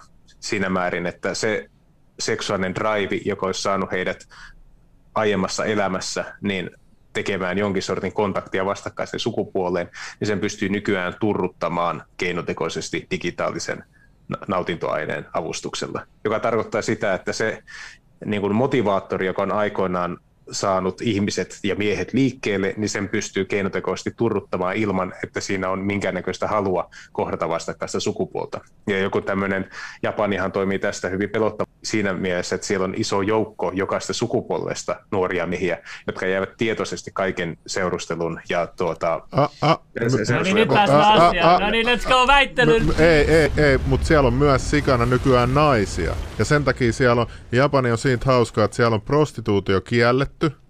Olisiko tämä kans ratkaisu sulle? Boom. Japanis miehiltä ja prostituutio kielletty. Se on niinku totta. Mä menin sinne eka kerran, mitä nämä sateenvarjomiehet, komeet miehet, hienot tukat ja kalliit puvut, niin sitten ne oli bisneskaverit, että nämä on gigoloja. Sitten mä mitä? Sä joo, on kielletty niin kuin naisilta. Että se on jotenkin se on jo jännä, mutta oli hyvä esimerkki toi, toi, toi Japani. Pelkästään, että se voi, että jos tämä homma nyt miten jatkuu nyt täällä länsimaissa, niin se voi mennä tuohon Japanin pisteeseen, että, että kaikki on tuolla eikä enää synnytetä ja kaikki vaan runkkaa johonkin ihme laitteisiin ja nyt on robotti, robotitkin tullut tuommoiset ja tekee ihan ihme juttuja. Ja siis niinku, olihan tässä se seksilelu, kauppakin media koko ajan mainosti sitä. Se oli, no joo, ihan sama. Mut, Mutta mut siis toi on se, niinku, eh, mitä sä kuitenkin ehkä luulet, että voi tapahtua pidemmällä ajalla. Niin, siis yksin asuvien perheiden tai yksin asuvien talouksien määrä on suhteellisesti kasvanut kaikkina vuosikymmeninä Suomessa. Että jos aiemmin suhteellisen tavanomainen tapa elää oli se, että mentiin nuorena naimisiin ja muodostettiin yhteistalous mahdollisimman nopeasti ja aloitettiin seksuaalinen toiminta pääosin sen yhteistalouden sisällä, joka tarkoitti suurempaa jälkeläismäärää. Eli seksiä harrastettiin enemmän, partnereita oli vähemmän ja myös se, että ei ollut samanlaista niin kuin, graafista materiaalia tarjolla, jolla sitä olisi voinut sitä luontaista drivea kompensoida. Mutta sitten semmoinen tilanne, missä entistä isompi osa ikäluokista elää yksin, ja nekin, jotka elävät kumppanin kanssa, ovat hyvin usein Suomessa lapsettomia. Ja muistaakseni se noin 30 prosenttia, jotka ovat siis niin kuin miehen ja naisen muodostamia perheitä, jossa on lapsia, niin niiden lasten lukumäärä siinä perheen sisällä on yksi tai kaksi. Että meillä on niin kuin kasvava määrä ihmisiä joka ikistä ikäluokasta, jotka eivät ikinä pariudu. Se on mielenkiintoista jo. kyllä, koska mä oon huomannut, että, että, että vaikka täällä on lapsi lisää, mä en tiedä, onko missään maailmassa tällaista etuja saa, jos saa lapsi, niin silti syntyvyys ei lähde niin nousuun. Vielä mukaan lukee ulkomaalaiset, jotka synnyttää joku kymmenen lasta täällä näin. Ja, ja sitten kun vielä laskee sen, että köyhissä maissa aina sit syntyvyys on tosi räjähdysmäistä, mutta siis tähän on selitetty aina, että köyhässä maassa syntyy paljon ja hyvinvoivissa maissa syntyy vähän. Varmaan tiedät tämän, tämän, tämän, Juu, tämän tilaston. Mutta mitä mä haluan kysyä on se, että eh, pikkasen sama, sama aihe, mutta mä pikkasen jumppaan, koska mä haluan unohtaa tätä. Oletko kuullut NoVapin vaikutuksista, koska tuossa kommenttikentässä joku sanoo, että aina hyvä välillä, että päästään irti tälleen, mutta mä oon itse ainakin lukenut NoVapin vaikutuksista ja mä oon kokeillut, ja ehkä mä oonkin tällä hetkellä, niin se on aika, aika hullu asia. Mä en tiedä, ootko kuullut yhtään tästä NoVap-jutusta? Siis kyllähän mä tiedän, että, tai olen kuullut tätä niin kutsuttua bro että se vaikuttaa positiivisesti tuota, miehen testotasoihin, onko se seitsemän päivää aloittamisen jälkeen. Mutta tuota, mun mielestä se on ihan hyvä, vaikka sillä ei olisi niin kuin suoria terveysvaikutuksia, mitä sillä mahdollisesti on, niin se ainakin osoittaa sitä, että henkilöllä on kyvykkyys itsekuriin, koska tämmöinen masturbaatio yhdistettynä pornografiaan, niin sehän on nopeaan palkinnon tämmöinen malliesimerkki, että henkilö saa täyden visuaalisen nautinnon ja dopamiini tota, latauksen elimistöönsä mahdollisimman pienellä vaivalla. Ja lopputuloksena on se, että se on edelleen siinä pienessä runkkuyksiössä ja se ympäristö ja hänen oma elämänsä oli muuttunut yhtään sen paremmaksi. Okei, nyt tämä kysymys, että ne. miksi haluat kieltää maailman vanhimman ammatin? Eli, eli tota, prostituutio. Sekin on jälleen kerran semmoinen linjaus, että tietenkään sä et pysty joka ikistä ihmisen välistä transaktiota tai kohtaamista valvomaan, ja me ei halutakaan sitä. Mutta kaikissa yhteisöissä on ollut selvä ero siinä, että onko nainen ollut niin sanottu huonomainen omaava nainen, vai onko hän mahdollista vaimomateriaalia. Ja kaikki yhteisöt, jotka, joiden niin kuin keskuudessa on elänyt prostituoituja, niin heidät on tietoisesti siirretty mahdollisimman syrjään sitä yhteisöä ihan vain siksi, että he eivät ole ihailukohteina ja sen takia, että on haluttu viestittää muulle yhteisölle, että oman itsensä myyminen yleiseen käyttötarkoitukseen ei ole asia, jota se yhteisö arvostaisi ja kunnioittaisi. Ja mun nähdäkseni valtion mittakaavassa semmoinen linjaus, että, että prostituutio on kiellettyä, niin se on ajasta samaa asiaa. Koska nykyään, jos sä katsot Yleä tai Helsingin Sanomia, niin ei ole mitenkään tavatonta, että siellä on toistuvasti haastattelussa joku henkilö, joka sanoo olevansa seksityöläinen. On huomannut, on, on huomannut, kyllä. Kyllä, joka, tämän... ja, niin, ja, ja tällä pyritään normalisoimaan sitä, että ikään kuin se olisi ammatti muiden kaikkien muiden rinnalla. Ja vihreät nuoret, jos en ihan väärin katsonut Twitterissä, niin otti kantaa siihen, että seksityö on työ missä muutkin. Ja mun yksi kaveri hyvin twiittasi, että jos se on työ muiden joukossa, niin voiko työkkäri pakottaa siihen? Joo, no, to, tota mä en yhtään pohtinut tota asiaa. Mutta mut, mut, mitä sitten tuommoiset ihmiset, jotka ei ikinä saa tai jotain, että et niillä olisi niinku e-, elämänsä mahdollisuus ja niinku saada sitten ja kokea jotain, mitä ne ei ole ikinä kokenut tai pystyy välttämättä kokemaan niin helposti, niin eikö tol, mitä sitten sellaiset ihmiset, eikö, eikö niistä sitten e, välitetä, että ne ei saa sitten sitä itseään, jos ne haluaa nyt kokea sitä, vai pitääkö ne sitten mennäkin ulkomaille kokeilemaan vai, vai Niin, no semmoinen henkilö, jos kuvitellaan tämmöistä niin kuin hieman laiskaan nörttityyppiä, joka sanoo, että tuota, se on paljon parempaa se gangbang lolita hentsu, mitä hän tässä vilkaisee, että tämmöinen 3D-muijat ei, ei paljon nappaa, niin se on ehkä parempi, että sitten viedään se mahdollisuus pois, koska jossakin vaiheessa, jos tuntuu oikein pahalta, niin sen on pakko mennä sanomaan sille tytölle, että terve ja pyytää sitä kahville, ihan niin kuin hänen esivanhempansa tekivät aikoinaan. Ja sitten se, että kysytte, että no, tapahtuuko sitä irstailua sitten Suomen ulkopuolella, niin todennäköisesti tapahtuu. Ei se silti tarkoita sitä, että sitä pitäisi rohkaista tapahtumaan täälläkin. Ja suurin osa ihmisistä niin ei lähde joka viikonloppu Suomen ulkopuolelle harjoittamaan haureutta. Okei, okei. Joo, no ei mulla tosta kyllä enempää, kyllä oli ihan hyvä no, Mun mielestä on silti, tiedätkö, sama kuin sananvapauden riistäminen, että sä et saa nyt tehdä, mitä sä haluat. Siis mä mietin, kun, siis kun tuo niin kieltäminen varmaan tarkoittaa enemmän, koska et sä voi sitä, siis kun se ongelma siinä, mä tiedän, että sitä ei voi kokonaan mitenkään kieltää. Sä menet hieromaan, sieltä saa happy ending. Siis, siis ei lopu, sitten menet, menet strippibaariin, niin siellä, sielläkin voi. Et, et niin kuin, loppujen lopuksi sitä ei pysty kokonaan kieltämään, sitä voi niin kuin vaikeuttaa, mutta se, sitä vaan ei pysty mitenkään millään tavalla. Se, se, aina, se on niin kuin pimeä, vähän niin kuin huume, huume, huumesotakin, että sitä ei vaan, vaan huumeet kielletään, niin se on aina täällä. Ja varsinkin maailman vanhin ammatti tulee olemaan aina täällä, et, mutta mä ymmärrän kyllä, että noin kieltorajoituksilla halutaan rajoittaa sitä, mutta mut, mä tiedän teidän arvot, no onko teidän, haluan tästä arvosta kysyä, onko teillä kristilliset arvot?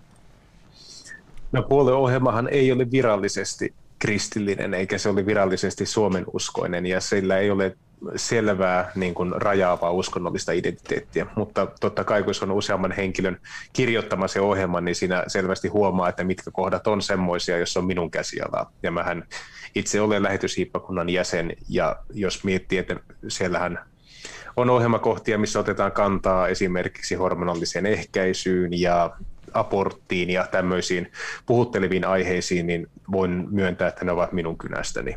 Okay. Siinä, ohjelma, siinä ohjelmassa.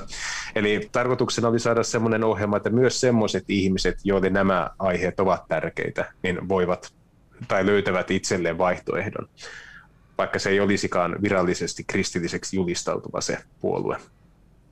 Okei. Okay. Kerro vaan Junno, mitä mieltä sä olit siitä prostituutiosta, että et sananvapaus... Niin, niin kun siis, että et, et, toihan niinku tavallaan ihmisen perusoikeus, tai sille, että et mitä ihminen tekee jossain suljetussa tilassa itsekseen, käyttää nyt huumeita tai katsoo pornografiaa, niin, niin että sen niinku kokonaan kieltäminen, niin kuin, se on mun mielestä vähän sama kuin sä niin kuin, kieltäisit, että sä et saa vaikka sanoa mitä vaan. Tai, niin kuin, se on, mä tunnen niin vahvasti, että mun pitää saada tehdä mitä mä haluan, jos mä, mä en aiheuta muille vahinkoa. Eikö pitäisi sitten vaikka mieluummin tehdä pornoregulaatiot, että ei tehdä mitään sellaista pornoa, mikä on vaikka epänormaalia ja tällaista jotain blacked meininkiä vai mitä tuolla ylilaudalla nykyään spämmätään. Mutta niin kuin, että eikö se voisi olla jonkinlainen ratkaisu siihen? Että... Niin, no siis jos säkin myönnät sen, että pornografia on haitallista, Joo, niin, siis niin, kyllä. niin, niin miksi, miksi sen kieltäminen olisi moraalitonta? Tai miksi edes sen yritys siistiä julkista tilasta pois olisi moraalitonta? Ja jos mä vielä tartun tuohon, että jotain asiaa on vaikea valvoa tai sitä tapahtuu siitä huolimatta, vaikka sen kieltäisi, niin meillähän on paljon semmoisia rikoksia, jotka voidaan perustella ihan samalla tavalla että niiden valvonta on itsessään vaivalloista, jolloin me voitaisiin sallia aika paljonkin asioita ihan vain sen perusteella, että sen aiheuttama välitön haitta ei ole suuri.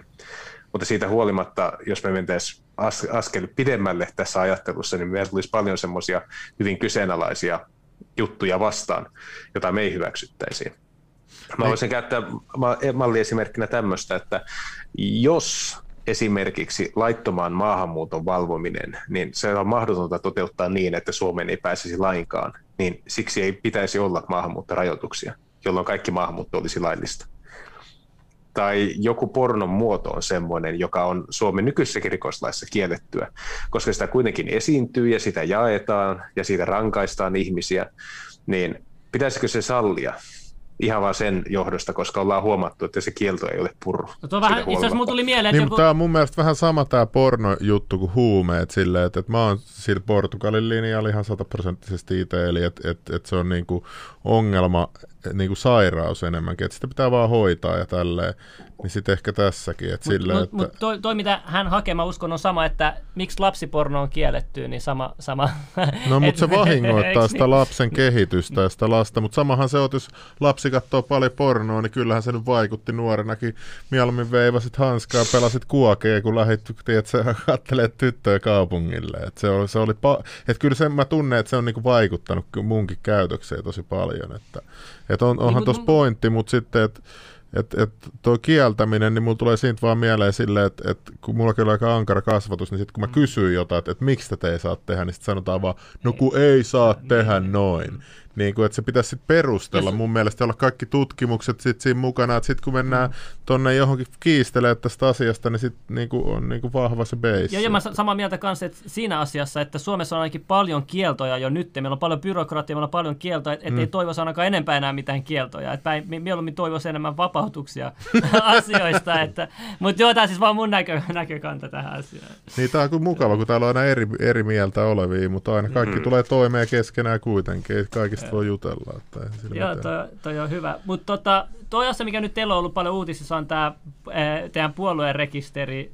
Ja mä oon kuullut aikaisemmin, eh, että pienpuolueilla on tosi vaikeaa niin kuin saada itsensä rekisteröityä puolueeksi. Ja kun kuitenkin koko ajan toistetaan mediassa, valtamediassa, demok- Suomi on niin demokraattinen, täällä demokratia toimii hyvin. Mutta sitten mä oon kuullut, että tämmöisillä uusilla puolella on paljon ongelmia sitten yleensä aina ollut. Onko teillä sitten ollut mitään ongelmia tämän liikkeen kanssa, kun te olette lähtenyt tätä rullaamaan, kä- hommaa pistää käyntiin. Ja ennen kuin, ennen kuin vastaat, mä sanon vaan, että kiitos tota Mansen mies lahjoituksesta. Ja, Joo, kiitos vaan munkin puolesta. Tuota, öö, meillähän on periaatteessa helppo saada pienpuolueen nykyään rekisteriin. Meillä hyväksyttiin tämä lakiuudistus, jonka mukaan nykyään pystyy sähköisen tunnustautumisen kautta laittamaan omaa kannatotaan pienpuolueelle, eli enää pienpuolueiden edustajien ei tarvitse käydä torilla keräämässä kannattajakortteja ihmisiltä. Ja mä oon sitäkin tehnyt aikoinaan, ja se ei ole niin kuin, kaikista, se ei ole ihan parasta hommaa, se on semmoista välttävää touhua, mutta se on pakko tehdä, tai ainakin ennen oli näin, että se oli pakko tehdä, jos halusi saada puolueeseen rekisteriin. Siinä Joo. kysyttiin sitten niin kuin sosiaalisia taitoja ja jaksamista lähteä työpäivän jälkeen tämmöistä toteuttamaan. Nykyään kuitenkin voi netissä tehdä sen, mutta ongelma on vaan se, että jotta sä voi- pystyt netissä kannattamaan tuota, hehän saattavat tehdä siihen muutosvaatimuksia, he saattavat sanoa, että säännöt ovat ongelmallisia tai muuta, jolloin se voi venyä ja venyä ennen kuin me edes päästään siihen tilaan, että ihmiset voisivat kannattaa meitä. Siis hetkinen nyt. Eli teille sanottiin, että sunnuntaihin mennessä homma hoidossa, ja sitten ilmoititte ihmisille. Ja sitten mun muistaakseni teistä oli joku artikkeli, että "Öö, nämä idiotit kerää jo etukäteen näitä kannattaa kortteja. Kelaa, että ministeri on luvannut, ja sitten kun ne, ne jotain veivaa siellä, että ne ei kerkeä tekee sitä valmiiksi, niin sitten media saa heti tuollaisen niinku herkuttelujutun. Joo, että nämä on koska- niin tyhmiä. koska mä kuulin sen äsken tosta noin. Se, niin. Sen verran korjaan, että he eivät luvanneet sitä, Aa, mutta, me, okei. me, mutta me itse luultiin, että se olisi lähestulkoon niin kuin läpihuutojuttu, että heille riittää viikko sen asian läpikäyntiin. Ei riittänyt. ei, ei, ei, viikko. sin- ei, ei sinne päinkään. Ja tuota, Mikä- nythän on hauska, koska ollaan keskusteltu siitä, että onko tämä liberaalidemokraattisen järjestelmän vastaisia nämä kannanotot, mitä meillä siinä ohjelmassa on. Mutta toisaalta meillä on puoluerekisterissä muun muassa kommunistinen työväenpuolue, joka ajaa stalinistista yhteiskuntaa. Ja se on jotenkin perverssi se tilanne, että kun tämmöiset niin kuin vaihtoehtoiset järjestelmät, niin ne menee pelkällä yhdellä tuota, leimauksella tai yhdellä allekirjoituksella saman tien puoluerekisteriin ne hankkeet. Mutta sitten meidän kohdalla pitää varmaan käydä joka ikinen kohta läpi ja joka ikinen kirjain katsoa joka suunnasta, että mistä löytäisi semmoisen tekosyyn, että tämä puolue ei saisi mennä. Pitäisi melkein tuolta Petrus Pennaset kysyä, että kauan silkeästi, että se sai Joo, siitä läpi. mä, siitä mä niin kuulin ekaa kertaa, miten vaikeata pienpuolueella on päästä niin kuin, rekisteri vai mikä ikinä sitä kutsutaan. Et, tota, toi on vähän semmoinen, että jos itsekin ikinä joskus tai kuka tahansa haluaisi perustaa puolueen, niin pitäisi kyllä huomioida nämä asiat kyllä. Että, mutta mut toivotaan, että tätä nyt helpotetaan. Ainakin nyt toi sähköinen juttu, mitä mä kuulin, on hieno. Milloin täällä tuli voimaan tämä sähköinen? Vuoden alusta. Vuoden alusta, no, no niin, no ei ihmekään, että ihan, ihan viime aikoina sitten tullut. Joo, joo. okei, okei. Ja, tota, Ja, ti- joo. ja tie- tietenkin meillä on tavoitteena se, että jahka me saadaan se hyväksyntä, saa nähdä, että kuinka kauan sitä pantataan ja mitä muutoksia he vaativat siihen ohjelmaan. Että me oltaisiin ensimmäinen puolue, joka saisi se 5000 korttia kasaan nimenomaan sähköisen tunnistautumisen kautta. Että se on semmoinen hieno virstanpylväs, että päästäisiin historiankirjoihin ainakin sillä. Toi on muuten, joo, totta muuten, koska joo, joo, toi vois, joo, toi on, toi on totta. Ja. Mutta uskot, sä, uskot sä, että nämä puolueet yrittää vaikuttaa siihen ministeriöön, että, että tässä kestäisi mahdollisimman kauan tästä teidän keräämisessä? Uskot sä, että siellä on jotain tällaistakin myös? Niin? Kun on puhuttu, että ehittekö ennen niin, kuntavaaleja niin, ja tällaista, onko tässä jotain tällaista meininkiä?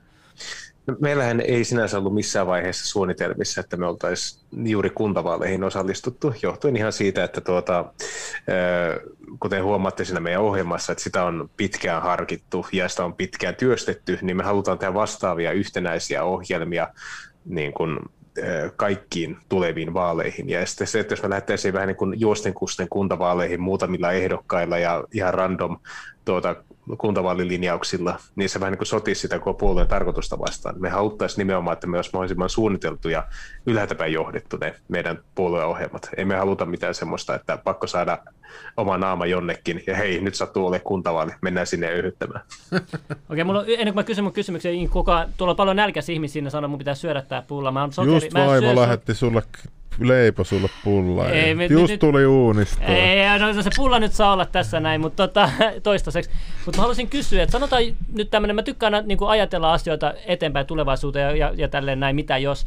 Mutta sanotaan, mitä jos teidän puolue toimii ja sitten se pääsee ylös ja teillä on semmoinen mahdollisuus olla sitten yhteistyössä perussuomalaisten kanssa, niin näkisit sä, että se on ihan helposti mahdollista sitten joskus toista halli- samassa hallituksessa. Ja tämmöinen nyt sanotaan jo joku kymmenen vuoden päästä, joku tällainen No, mähän en näe mitään ongelmaa, miksi emme voitaisi heidänkin kanssa tehdä yhteistyötä, jos vaan löytyy semmoinen hallitusohjelma, joka miellyttää kumpaakin osapuolta. Kun mä oon miettinyt, että, että loppujen kuitenkin sanoin, että nyt tämä jakautuu ja nyt tässä yritetään vastakkainasettelua, mutta ehkä tässä voi nähdä se hyvänkin puoli, että sitten hei, jos tuolla tulee uusi tällainen myös, niin sitten ne voi niin kuin tehdä sitten yhteistyötäkin. Et eihän se tarkoita aina, että ollaan vihollisia, jos nyt erkaannutaan ja ollaan eri mieltä asioista. Kuitenkin loppujen lopuksi paljon sama asia on. Ja jos sä mietit muita puolueita, niin ei ole hirveästi saman, saman niin kuin kaltaista, jossa sentään näillä kahdella on jotain kuitenkin tiettyjä linjauksia, mitkä on aika samassa paketissa mä jo monokulttuurissa sanoin aiemmin, että mua ei haittaa ajatus siitä, että perussuomalaiset olisivat Suomen isoin puolue, mutta perussuomalaiset ei voi olla Suomen ainoa kansallismielinen puolue. Joo, mä, mä, mä hiffaan, mitä sä haet tässä. Mutta näetkö kans... Äh, ei älä nyt sekoita mun ajatus. Kommentit. Joo, okei. Okay. Ja mun piti kysyä vielä tota, ainakin tuosta kirkosta. Sä, ennen tätä lähetystä main, jotain Jos sä lähdet meille neljä linkkiä, haluatko sä esittää ne nyt? Tota? Joo, mä alkuun mietin, että mä en tuota, välttämättä lähetä teille sen kummemmin tuota, pohjamatskua, mutta sitten mä mietin, että kirkko ja kaupunki tekee tämmöisen isojen juttujen sarjan yhdestä henkilöstä ja sitten lopulta Mitä? Suomen uskonnolliset johtajat irtisanoutuvat minusta ja julistavat rasismin synnyksi. Mä tätä, tätä, ei niin, tätä ei tapahdu niin usein. Tämä on ehkä ihan hauska siis käydä. Siis toi otsikko, ota, laita, laita se tähän näin. Niin, eli tuota, Sinimustan liikkeen puheenjohtaja Tuukka Kuru kirjoittaa tekstejä, jotka kärryävät antisemitismiltä. Vanhoillinen luterilainen heittomerkeissä Kuru kuuluu kirkosta irtautuneeseen lähetyshiippakuntaan. Siis hetkinen, pilkkaako nämä nyt jotain uskontoa tässä? siis tällaista yhtä suuntausta. Miksi, miksi sitä saa pilkata tuollaista vanhollisluterilaista sitten? No, se mikä tästä teki vielä hauskan oli se, että he ottivat yhteyttä tuon lähetyskippakunnan piispaan ja lähettivät hänelle minun blogitekstejä ja kysyivät, että irtisanoutuuko hän niistä. Aika johdattelevaa. Ja, ja mä tuota, mietin, että milloinhan viimeksi Suomessa ollaan tehty niin, että toimittaja soittaa jonkun niin kuin poliittisen henkilön niin kuin kirkon edustajalle, että irtisanoutuiko tästä tyypistä. En muista, että olisiko kertaakaan niin käynyt. Tähän kuulostaa tuommoiselta niinku ahdistelulta jopa. Niin, niinku oikeasti semmoinen, niinku, aah, ihan kun se vaan ajattelee yöllä sua ja miten, miten mä, miten, nyt mun on pakko lähettää tälle ja tolle kysyä mielipidettä. siis, tuolla, siis, siis onko, onko mennyt näin niin kuin tunteiden pinnalle joidenkin ihmisten, journalistien tunteiden pinnalle? A- alle. Alle. Sel- se, selvästi olen. Ja tuota, kato, semmoinen... kato, veri lentää tuossa oikein. niin, niin, semmoinen, semmoinen hauska juttu, että muahan on pyydetty Radio Dayhin. puhumaan tuota uskonnosta. Ja mä sanoin, että olen erittäin kiinnostunut tästä tarjouksesta.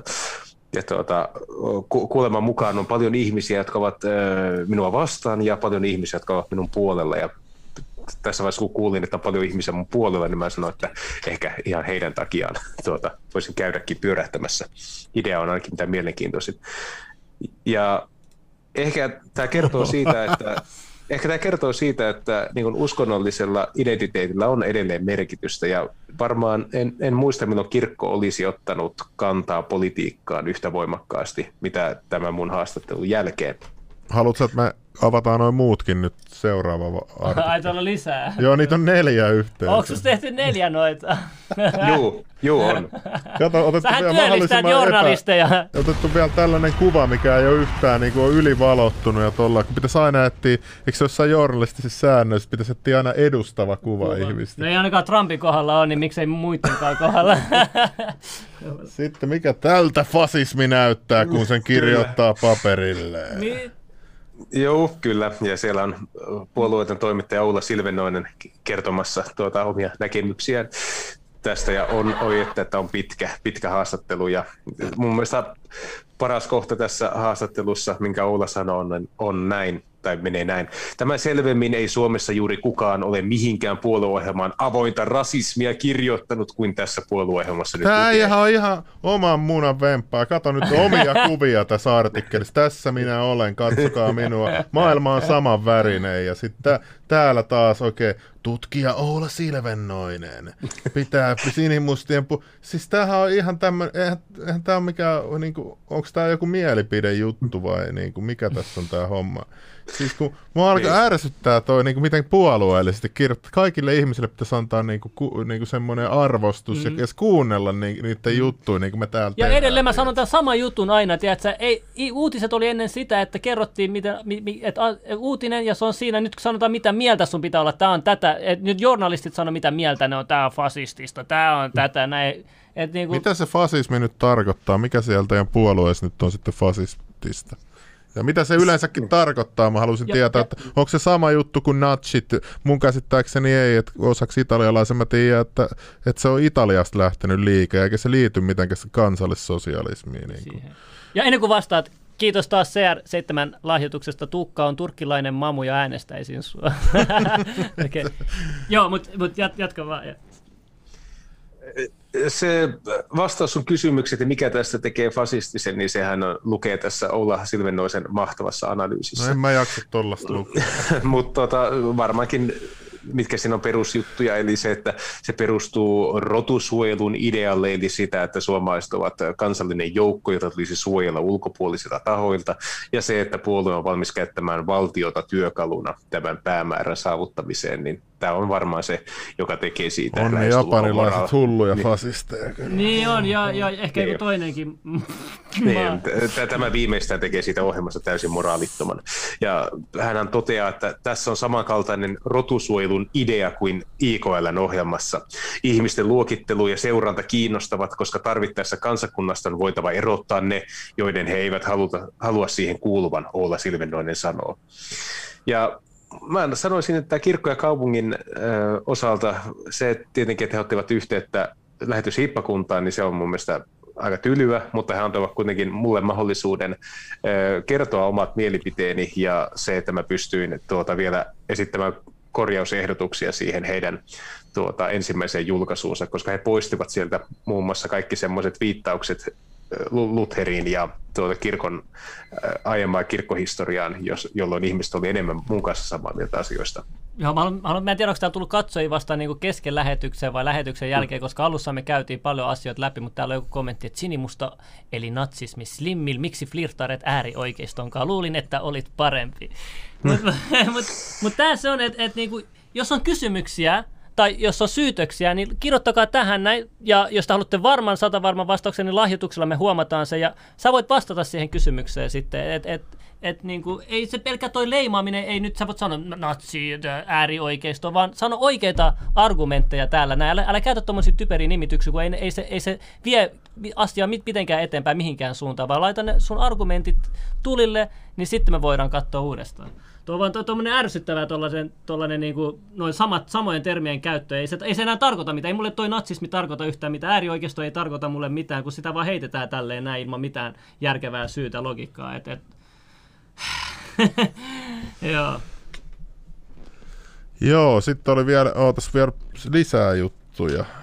Tuossa tota, oli Tämä oli nyt tää tämän itsestään kirjoittama sankaritarina. Tää sitten oli Sitten tämä Sinimusta liike luo juutalaisen seurakunnan puheenjohtajassa Jaron Nabrovnikissa mieleyhtymiä natsi-Saksaan. Nämä ihmiset ovat eksyksissä oman ihmisyytensä kanssa. Mä en tiedä, mutta mitä me käytiin keskustelu tuossa alussa, mitkä ne maat olikaan, jotka, jolta nyt yritetään ottaa mallia? Kyllä, mutta ottaa huomioon, että siis Jaronhan arvioi tätä asiaa suomalaisen nationalismin eikä sionismin kautta, jolloin säännöt ovat hieman erit. Mm, Venä, Venä, näytä se otsikko vielä. Mitä se? Ota Sinimusta oli juutalaisen seuran puheenjohtaja. Hei, kuka tämä, kuka, äh, Jaron Napro, en ole kuullutkaan ikinä. Joo, tervetuloa tänne haastatteluun vaan, jos haluat tulla kertoa omat mielipiteet. Miksi tuli offline? Oho. Öö, onko tämä lähetys vielä käynnissä? Kyllä se varmaan on. Mä ainakin kuulen Joo, teidät. Venä, venä, venä, venä, venä. Ja, mutta mä en tiedä, onko tuo YouTube-lähetys. Tää lukee vaan offline. Joo, tuohon tuli yhtäkkiä offline tuohon. Onko Supo sammuttanut lähetyksen? no, en, en oikeasti ihmettelisi. no ei. Oota, mä katson. Ei, kyllä se näkyy, kyllä se näkyy. Ei se mitään, jatketaan vaan, jatketaan vaan. Anna, okay. anna lukea. Matti ja Pe- eh, Oliko siellä lisää niitä uutisartikkeleja? Joo, sori, mä avasin Joo, tää vaan youtube Niin ja sitten seuraava mielipide. Helsingin seurakuntayhtymän johto tuomitsee rasismin syntinä. Ja täällä on heti sinimusta liike mainittu. Siis tämähän on ihan avoin hyökkäys, tiedät. Sehän tää on mikä, että nyt kirjoitetaan vähän uutisia näistä, vaan tää on vaan tällainen, tiedät, tämmönen vasarointi. No, no niin joo, toi on kyllä. Ja edelleen... Kuka tän on kirjoittanut tämän jutun? Ei kun tää on allekirjoittanut näet, kun... Neljä tyyppiä, kun vii... onko se jatkuu? Paljon siinä on? Kolme, ne viisi, joo. Se, mikä on mielenkiintoista, tuo Kari Kanalle, joka tuota, on, me en tiedä, että onko hän tuttu henkilö teille, mutta hän on ensitreffit Alterin ohjelmassa pappina ja hän on tämmöinen henkilö, joka haluaa mahdollisimman paljon uusia suuntauksia kirkkoon ja toteaa, että rakkaus ei voi olla syntiä ja voitte kuvitella tämmöinen hyvin liberaali pappi. Ja tuota, siinä vaiheessa, kun tuota, hän sitten teki tämän julistuksen, että rasismi on syntiä, niin siitä virisi ihan hieno keskustelu siihen hänen Twitter-profiiliin, jossa siis äh, keskusteltiin siitä, että ai, nytkö se syntiä onkin olemassa. Ja miten Kari Kanala tämän muotoili, että tuota, että rasismi on aina synti ja piste. Ja tämä on sinänsä hauska, että henkilö, joka kannattaa naispappeutta, joka kannattaa samaa sukupuolta olevien avioliittoa ja joka kannattaa varmasti homoadoptiota ja kaikkea muuta, niin joka ikinen näistä asioista on tavallaan tai toisella raamatussa kielletty, mutta se mitä hän kutsuu rasismiksi, eli tämmöistä voimakasta sisäänpäin kääntymistä, niin se on raamatun maailmassa aika normaali tapa jäsennellä maailmaa. Raamattuhan on hyvin niin kuin tribaalistinen kokoelma, ja siellä on hyvin selkeää, että joka ikinen ihminen niin on jonkun sukulinjan edustaja, joka tuo hänelle jotakin velvollisuuksia ja oikeuksia. Joo, me siis me tykätään ottaa niin tänne vieraita aina ihmisiä, joita valtamedia aina niin kuin ruoskii.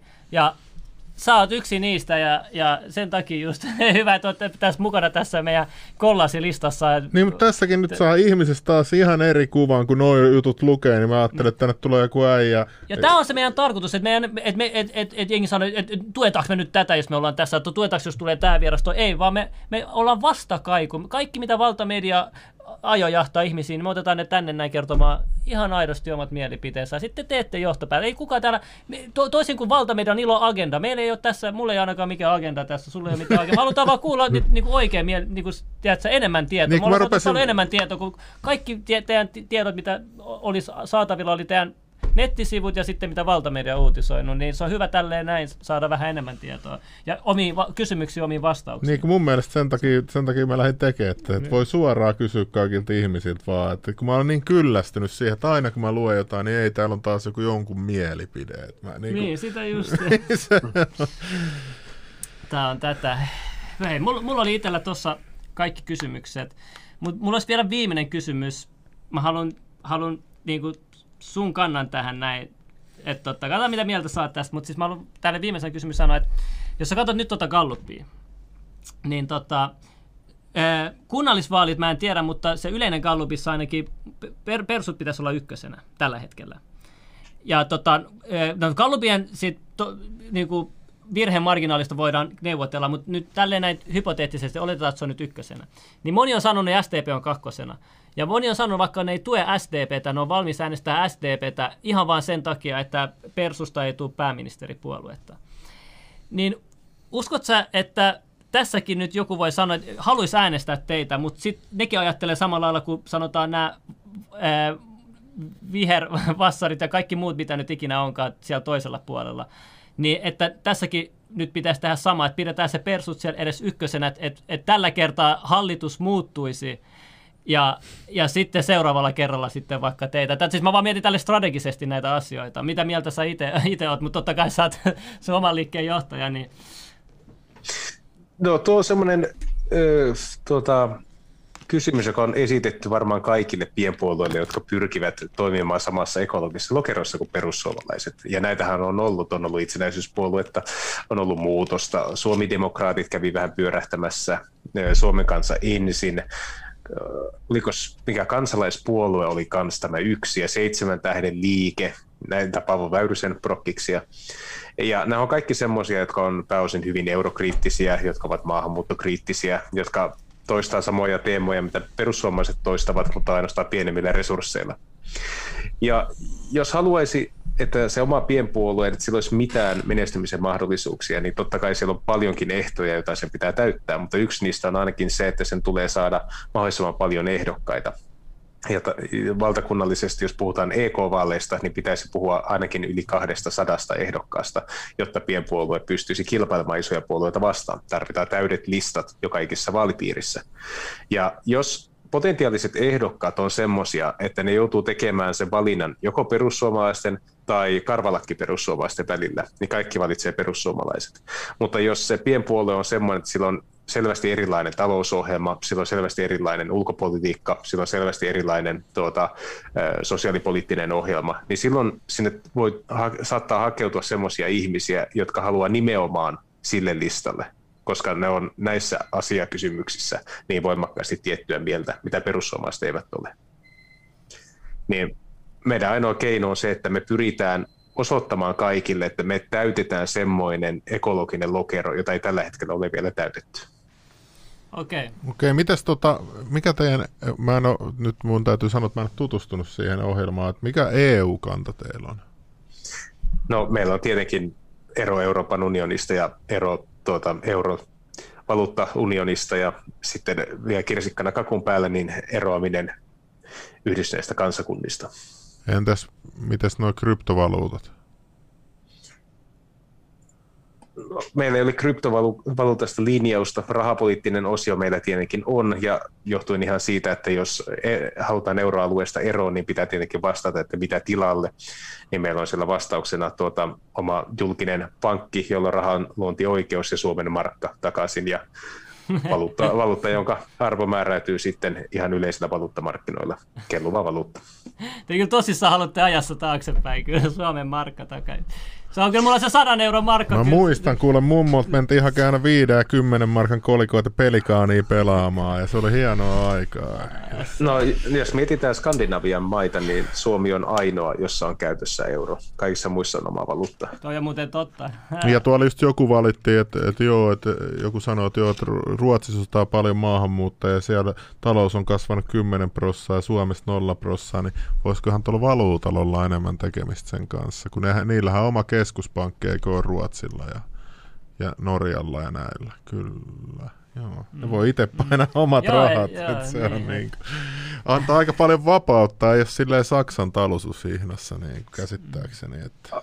Niin ja siis tuo uutinen, mihin sä viittasit, niin se on mun mielestä siinä mielessä jännä, että ikään kuin se talouskasvu olisi se kaiken politiikan teon kohteena. Hmm. Että mun, mun nähdäkseni, mitä siellä tar, niin kuin tarjottiin, että jotta Suomi voisi saada saman talouskasvun kuin Ruotsi, se tulisi ottaa 10 000, 15 000 työperäistä maahanmuuttajaa lisää joka vuosi. Mä en muista, mikä se määrä edes oli. Mut siis... Niin mä ajattelin, että minkä takia kukaan ei käy keskustelua siitä, että kuinka paljon se 15 000 vierasta ihmistä lisää vuodessa vaikeuttaa suomen kielen asemaa, vaikeuttaa suomalaisten asemaa, tullut lisää vieraita ryhmiä, jotka kilpailevat samoista resursseista suomalaisten kanssa. Miksei tämä ole sen niin kuin keskustelun yksi näkökulmista?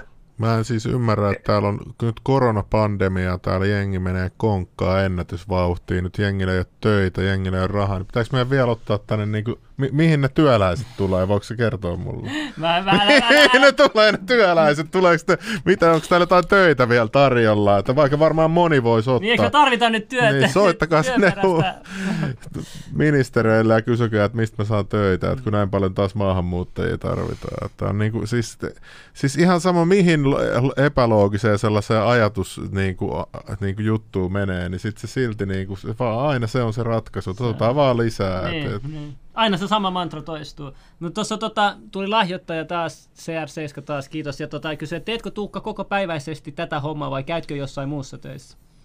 No mä olen ihan toimihenkilö. Käyn ihan, ihan, ihan normi, normisti duunissa ja sitten tuota töiden jälkeen harrastan tätä.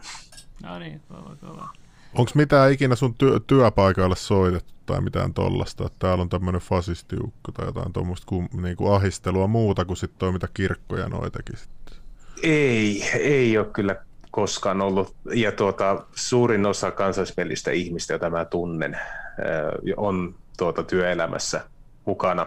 Ja tuota, se on vähän semmoinen maailma, että me kaikki tunnetaan joku tapaus, missä henkilö on joutunut irtisanotuksi kansallismielisen toiminnansa takia, mutta ne on yleensä olleet juuri semmoisia tuota, työympäristöjä, missä sillä poliittisella mielipiteellä voi olla merkitystä. Et jos olet esimerkiksi luokanopettaja, niin sun pitää oikeasti valvoa, mitä sä sanot somessa tai mitä sä tykittelet myös vapaa-ajalla. Mutta jos sitten jos sä oot sanotaan logistiikassa tai sä olet raskassa teollisuudessa tai sä oot jossain tämmöisellä alalla, vaikka rakennustyössä jossakin, missä katsotaan sun käden jälkeä eikä sitä, mitä sä kirjoittelet someen työpäivän jälkeen, niin ne on aika turvallisia työpaikkoja. Että mun nähdäkseni niistä on myös hirveästi suurenneltu sitä riskiä, mitä poliittinen toiminta voi työelämälle aiheuttaa. Paljon enemmän sä vaikeutat omaa työelämää rattijuopumustuomiolla kuin sillä, että sulla on poliittisia mielipiteitä. Mm. Joo, täällä nyt on joku Sollo sanoo, että IT-ala ei hirveästi ottanut pandemiasta takapakkia, mutta vaatii tosi paljon erityistä. Mä voin sulle sanoa, että, että, että mulla on niissä jenkkihimmeleissä mulla on ollut eri puolet maailmaa, niin kuin sillä, sillä on ollut niin kuin, tota, siinä meidän pelifirmassa niin kuin auttaa mua jengiä. Mm. Niin missään ei ole niin hyviä niin kuin koodaajia kuin Suomessa. Sä voit suomalaiseen aina luottaa. Suomalainen tekee yleensä aina sen työt ajallaan. Suomalainen tekee laadukasta työtä ja on ylpeä siitä sen työstä. Sitten se palkkaa jonkun amerikkalaisen, niillä on se yleensä tosi usein sellainen ylemmyyskompleksi. I'm American, I can do whatever I want. Mm. Ja, ja ihan hirveät koodia. Ja ihan hirveät vastuunpakoilua. Niin kuin. Ja sitten, et, et nyt mä oon niin kuin, tullut vaan siihen tulokseen, että oikeasti, että et, et kun mä yritin niinku rakentaa tiimiä, niin mä ihmettelin, että miksi se on niin vaikea. Mä oon niinku tajunnut, että Suomessa on oikeasti ihan sika hyvät niinku niin kuin taso. Nämä kännykkä, nämä koodariyrityksetkin on huippu, huippu maailmanluokan taso. Niin, niin, ja sitten se oli sekin, mä muistan, me oltiin Nokialla joskus duunissa, niin niin ne irtisano meidät jonkun puolalaisten takia. Sitten oltiin puolen vuoden päästä lakkikouras pyytää takas niin kuin jengiä. Et kun se on oikeasti se työ, niin kuin moraali ja taso on tosi kova Suomessa IT-alalla. Se, ei, ei, se, se niin kuin pystyy kilpailemaan suoraan jenkkejä noiden kanssa. Et siksi mun mielestä tämä pitäisi uskoa niin kuin enemmän näihin ja, ja niin kuin näihin tollaisiin. Niin kuin meidän, meidän niinku erityisjuttu. Miksi kaikki haluaa olla jotain räppäreitä jotain? Että se voisi olla koodari ja tienaa himomassia. Mm. Mutta se on kuitenkin ostaa... erityisala, pitää muistaa. Niin, niin no, kyllä se vaatii loogista, että mutta olihan mäkin ihan, ihan tumpelo. Mä hapin kaiken itse, että et, ei, ei mulla ollut kukaan Joo, en mä siis sano, mä itse niin, datonomikoulutukselta. Niin, mutta siis en mä pidä itseäni mitenkään niin kuin silleen, silleen, että ne mun lähtökohdat, että mä olisin joku huippuälykäs silleen. Mutta kun on vaan niin kuin jaksaa tehdä, niin kyllä se suomalainen se, että, että ei panna periksi, niin se kantaa pitkälle. Se sisu. Niin kuin. Ja Kyllä. Suomalainen. Pitäisi olla ylpeä niin kuin, ja eikä sekoittaa suomalaisia muihin valkoisiin. Mutta tuo ylpeys, siis, sitä nähdään niinku huonona asiana ylpeys, mutta loppujen lopuksi niinku, no, ylpeys on yksi, yksi synneistä, seitsemästä Niin, mutta miten se on, että et, et, et, et, kun katsotaan lätkää, niin iltalla heetusivu, jee, Suomi voitti, vuhuu, me suomalaiset ollaan parhaat. Sitten joku sanoo, jos sä sanot, että, että suomalaiset on parhaat, täällä joku fasisti huutelee täällä. Niin, että tämäkin on niinku sellainen, että Niin, niin, niin. sama juttu, mutta eri asia, niin sitten se on niinku... Se on, tää on mie- mielenkiintoista kyllä. Et, et sitä toivoisi, että ennen kuin huude, huudellaan mitään, niin oikeasti hetki katsoa ainakin peiliin, katsoa, että onko mä tekopyhä itse sit jossain asiassa, jos mä sanon tämän. Tää, se- se tekopyhyys on tärkeä, se on isoin asia, mikä mua on ärsyttänyt kaikissa asioissa aina eri. Sama juttu sullakin, jos sulla on sama aate kuin jollain toisella maalla, jota niinku, kellään ei ole mitään pahaa sanottavaa, ja sit sä, sä oot samalla, samalla linjalla niiden kanssa, niin sä oot paha, mutta sit ei toi, että niinku aina kattokaa peiliin, jos te niinku lähdette syyttämään jotain aina. Mä haluaisin näyttää tuota, yhden kuvan, jonka mä laitoin tuota, sinne Telegrammiin teitä Laita, laita, varten. laita, Junnu. Tele, meidän telegrammi, joo, tuohon ryhmät. Katsotaan, katsotaan mikä siellä on. Se on tuommoinen pelottavan näköinen tai mielenkiintoinen graafi, riippuen ihan siitä, että kuka sitä arvioi. Joo, tässä mä tallennan sen tosta ja avaan. Noin, nyt se tupsahtaa. Hei, laittakaa tässä vaiheessa peukku, että algoritmi toimii. Yläpeukku, yläpeukku, hyvät ystävät, laittakaa. Muuta me ei pyydetä teiltä. Kiitoksia paljon etukäteen. Alapeukku tuo viikon huono onnea, mutta yläpeukku tuo teille tänään taianomaisen viikonlopun, tulevan viikonlopun. Mä lupaan sen teille. No niin. Itse kun mä en ole ihan sekka Tässä on vielä. meillä koneekspertti, jolla kestää kuvan laittaminen.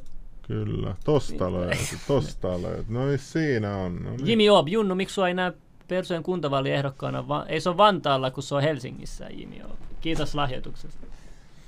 No niin, siinä meidän käyrä on. Mitäs tässä?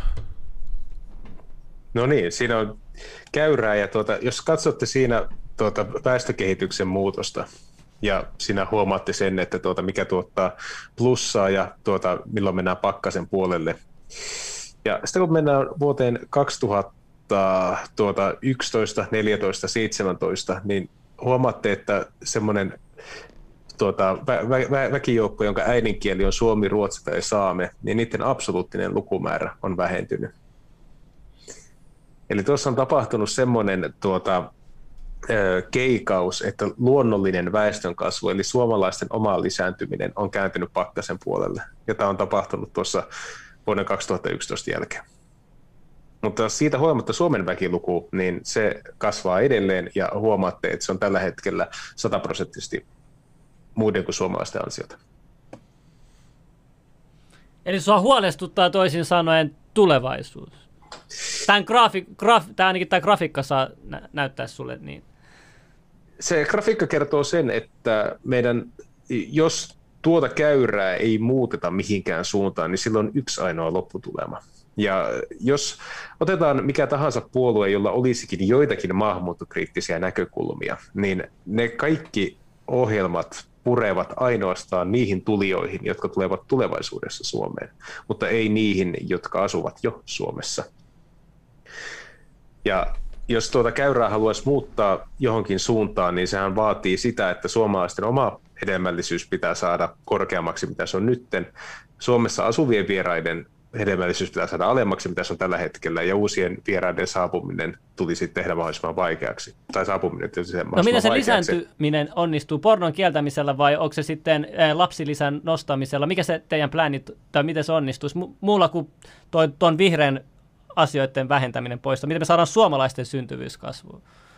No, meillä on erillinen väestöpoliittinen ohjelma siellä ja äh, me nähtiin, että kun suurin osa väitetysti, suurin osa, niin kuin, äh, tai suurin osa syistä, jotka, jotka, äh, joilla perustellaan tätä äh, myöhempää lapsensaanti-ikää, niin perustuu taloudelliseen epävarmuuteen. Ja me ajateltiin, että kaikki semmoiset ohjelmat, jotka tarjoavat porkkanaa niin kuin lapsen saamiselle, niin tulee olla semmoisia, jotka edes auttaa vaikkapa opiskelevia, tuota, opiskelevaa tyttöä ja poikaa muuttamaan isompaan kämppään tai ostamaan huonekaluja, jo- jota vaaditaan sen lapsiperhearjen pyörittämiseen.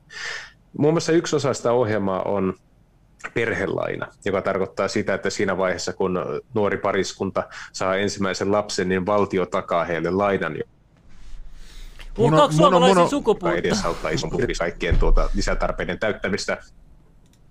No se, suomalaiset eivät ole ainoa, jota uhkaa tuo sama. Sukupuuttohan ei, ei tarkoita, että se olisi tietoinen ihmisoikeusrikossa, vaan tarkoittaa sitä, että tietty tuota, biologinen joukko ei lisänny. Tuo on aika, aika herättävä kyllä gra- graafi. Onko kukaan muu? No joo, kerro vain mitä sulla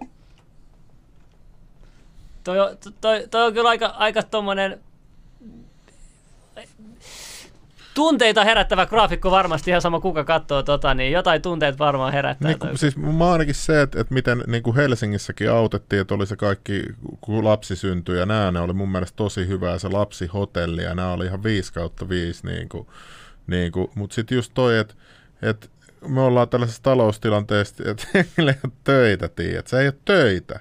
Niin eihän, miksi sä tekisit lapsen, kun että sä voit tarjota sille, tiedätkö, hyvää lapsuutta tavalla. Tai voit sä tarjota, eihän siihen tarvi rahaa sillä lailla, mm. mutta sillä, että moni pelkää sitä, että, että, mitä, että sitten, että jos menee duuni tai että, että niin kuin menee tosi paljon elämästä niin kuin aikaa ja moni odottaa, niin kuin mäkin ootin tosi pitkään, että mulla on sellainen tilanne, että, että nyt, nyt mä voin niin kuin tarjota sille hyvä, niin kuin mun mielestä niin. hyvän lapsuuden, mm. niin sitten niin tämä on niin yhteiskunnallinen ongelma, että en mä tiedä riittääkö niin kuin raha pelkästään, että tämä pitäisi niin kuin myllätä koko valtio uudestaan. Joo, ei riitä pelkästään rahaa, mutta mitä sanoin siitä perhelainasta, niin se olisi yksi keino, millä sitä voi pehmeätä, että ei tule sellaista tilannetta, että okei, nyt se on tilillä viisi euroa tästä eteenpäin. Ja sitten se, että kun lapsia tulisi neljä kappaletta, niin se laina ei tarvitsisi koskaan maksaa takaisin, ja se leikkautuisi joka ikisellä lapsella. Että se olisi vähän niin kuin lapsilisä tai käännetyssä muodossa. Joku sanoi, se... lessut ovat ainoa, jotka voivat pelastaa suomalaiset. Lessut, lestadit pelastavat Su- Suomen. Ja sitten toinen oli eh, lahjoitus Product Lost Smoke, pikkuperjantai, eh, pikkuperjantain piristys, iso kiitos Leveli sananvapaus vapauden ja aatevapauden puolesta. Kiitoksia paljon. Mutta joo, mitä mieltä sä oot tuosta lestodilaisten, kun nähän ainakin on kovin synnyttämään. Et... Niin, no lestadiolaistahan toimivat siinä mielessä, jos lähdetään pois sieltä uskon elämästä, ei arvioida sitä heidän tulkintaansa, puhutaan pelkästään niin evolutiivisesta näkökulmasta, niin hehän toimivat yhteisönä äärimmäisen järkevästi, koska tuota, vaikka kaikki heidän perheen lapsista eivät jatkaisikaan vanhempiensa perinnettä, niin jos kymmenestä lapsesta viisi jatkaa sitä, niin se tarkoittaa, että tulevaisuudessa on enemmän lestadiolaisia mitä aiemmassa sukupolvessa. Niin. Ja pienikin väestöryhmä, jolla on hyvin turvattu jälkeläistuotanto, käytän rumaa termiä tuotanto tässä, niin voi olla varma siitä, että se tulee kasvamaan seuraavan 50 vuoden aikana, seuraavan 100 vuoden aikana, ja se tulee vahvistumaan. Mutta semmoiset väestöjoukot, joiden hedelmällisyys on hirveän pieni, niin ne on hirveän hauraita, koska tuota, jos miettii vaikka Suomen kaltaista vanhentuvaa yhteiskuntaa, niin tämä vierasväestön saapuminen näkyy ensimmäisenä nimenomaan nuorissa ikäpolvissa, koska maahanmuuttajataustaiset ihmiset ovat paljon nuorempia kuin suomalaiset keskimäärin, jolloin se muutos, vaikka sanottaisiin, että ainoastaan 15 prosenttia on muita kuin suomalaisia, niin todellisuudessa kun mennään tuota, päiväkoteihin, mennään peruskouluihin, mennään toisen asteen kouluihin, niin alkaa tulla semmoisia päiväkoteja ja kouluja, missä lähestulkoon puolet oppilaista on jo muita ja tämä on ihan todellisuutta jo tällä hetkellä Helsingissä. Ja sehän se kertoo, että mihin suuntaan se yhteiskunta menee, että minkälainen on se nuorison koostumus, koska niistä nuori, lapsista ja nuorista kasvaa ne tulevat aikuiset. Samalla kun ne, jotka on tällä hetkellä muodostaa eläkeläisten joukon, niin heitä ei enää ole 10 tai 20 vuoden päästä. Mutta, mutta et, et, et sä näet tässä, kun tällä juttuhan tavallaan tapahtuu uudestaan ja uudestaan. Suomessa on tapahtunut aikaisemmin, tämä oli ennen, tiedätkö, vaikka, niin sitä mä halusin myös kysyä, että mikä sun suhtautuminen on vaikka tuollaisiin psykedeeleihin ja tällaisiin? Niin kuin mitä käytti vanha Suomen kansa, nämä niin kuin samaanit ja nämä... Poppamiehet. Niin, poppamiehet. No meillähän on ohjelmassa tuota, hyvin nihkeä suhtautuminen päihteisiin ja ylipäätään niin kaiken näköisen addiktioon, joka nähdään, että se hallitsee ihmistä. Siis tässä on niin jännä, koska moni teidän jutusta muistuttaa niin paljon islamin juttuja, mutta sitten niin teitä pidetään ihan päinvastaisena kuitenkin. Et, koska mulla tulee oikeasti mieleen, kun siellä niin kuin on kielletty just niin päihteet ja niin pornografia, ja sitten teilläkin kuitenkin on samanlaisia linjauksia, suuntauksia, tai jotenkin, jotenkin jännää, mä en tiedä. No kaikki konservatiiviset hallinnot on loppujen lopuksi semmoisia, jotka vastustaa hyvin samankaltaisia asioita. Jos menet konservatiiviseen buddhalaiseen yhteisöön, niin se suhtautuu ihan yhtä nihkeästi pornografiaan ja päihteisiin ja huolettomaan elämään kuin islamilaiset perinteiset yhteisöt tai vanholliset kristilliset yhteisöt. Ja tämä johtuu ihan siitä, että nämä on semmoisia perhemalleja, mitä joka ikinen näistä konservatiivisista tuota kulttuurista ylläpitää, että ne on osoittautuneet toimiviksi ja voittaviksi malleiksi. Joo. historian saatossa. Sen takia ne on edelleen olemassa ja ne edelleen kukoistaa, koska ne ovat kyenneet voittamaan kaikki kilpailijansa. Okay. Koska kyllähän me tiedetään, jos otit vaikka sen islamin esimerkiksi, niin aika monta niin kuin sisällissotaa, aika monta nälänhätää, aika monta niin kuin epävakauden aikaa islamilaisetkin yhteiskunnat ovat kohdanneet historian saatossa, ja siitä huolimatta niin se ei ole vaikuttanut ikinä siihen, että he olisivat joutuneet pelkäämään oman kansakuntansa katoamisen puolesta. Tietenkin se koostuu monista kansoista se islamilainen yhteisö, mutta jokaisen lukumäärä on tällä hetkellä kasvamassa. Arabejakin on ymmärtääkseni 450 miljoonaa tällä hetkellä. Okei. Okay. Joo, no ei siinä. Mä, mä itse mä ite eri mieltä tuosta, niinku, ni, tosta, tosta siis niinku lai, lai, noitten huumausaineiden niin lai, laillisuudesta, joo. Koska ei ole mitään puoluetta edes, joka olisi niin kuin no, no, nois, mitä nyt on tuolla julkisesti, niin joka hyväksyisi. Mitään, niin, paitsi mitään. vihreät huijas. Sitten kun ne teki se aloitteen, no, niin ei tapahtunut vihreät mitään. suhtaudu myötämielisesti huumausaineiden dekriminalisointiin. Niin, mutta ne antoi sellaisen, ja sellaisen mielikuvan. liberaaliaikoina, niin vähän menin kirjoittamaan tämmöisen tekstin, että kaikki huumet voitaisiin laillistaa, ja taisinko juuri nyt Supo. Okei, okay, okei, okay, Venä, op, op, hop, mitäs tapahtuu? On, on, ei, Venäs hetki, toimiks tää Venä, Venä? What happened? Halo, no niin, nyt on takaisin. Joo, joo, no niin, joo, joo, tää, tää meni pois äsken. Tai pysähtyi. Niin sä sanoit silloin, kun sä olit liberaalimpi, niin siihen se jäi. Ah, okei. Okay. Niin, että silloin kun mä olin liberaalimpi, niin mähän kirjoitin myös näitä, että huumeet voitaisiin dekriminalisoida ja käytin juuri Portugalia ja muita, muita siinä esimerkkinä. Mutta äh, Toi on just mun kanta, joo, mutta kerro mitä muuttuu. niin. Ja se, mitä kautta niin kun sitä lähti muuttamaan, niin johtui siitä, että mä aloin näkemään, että huumausaineiden käyttö itsessään, ylipäätänsä ihmisen mielihyväsektorin tuota, yllyttäminen ei ole semmoinen asia, jota, johon yhteisön kannattaisi tähdätä tai jota yhteisön kannattaisi pitää toivottavana asiana. Mutta koet sä, että se laillisuus sitten kan, niin kannustaa sitten tekemään sitä? Eikö periaatteessa ihmisen omalla vastuulla sitten päät... Mm, yksilön oma vastuu on hirveän mielenkiintoinen konsepti siinä mielessä, että tuota, onko yksilön vastuuhan voi puhtaasti toimia vain silloin, jos yksilön väärät teot eivät vaikuta yhteenkään toiseen ihmiseen. Mutta mä en oikein näe, että onko yhtään semmoista yksilön valintaa olemassakaan, joka ei vaikuttaisi niihin ihmisiin, jotka asuvat hänen ympärillään tai elävät hänen ympärillään. Eli vaikuttaako sitten tämä kielto myös alkoholiinkin sitten, kun puhuttiin päihteistä? Meillä on siellä linjaus, että meidän pitkän tähtäimen tavoite on se, että Suomessa käytettäisiin mahdollisimman vähän alkoholia tai ainakin sillä tavalla, että siitä seuraisi mahdollisimman vähän haittoja.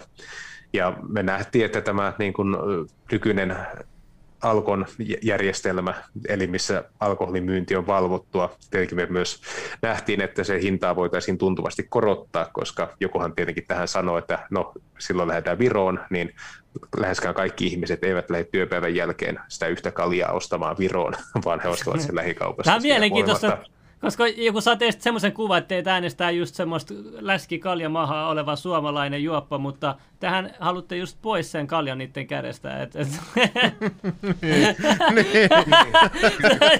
kyllä, kyllä, se, se pitää täysin paikkaansa ja sitten meillähän on siellä puolueen ohjelmassa kohta, että tavoitteenamme on savuton Suomi.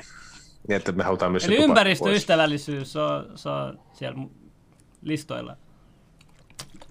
Mielenkiintoista.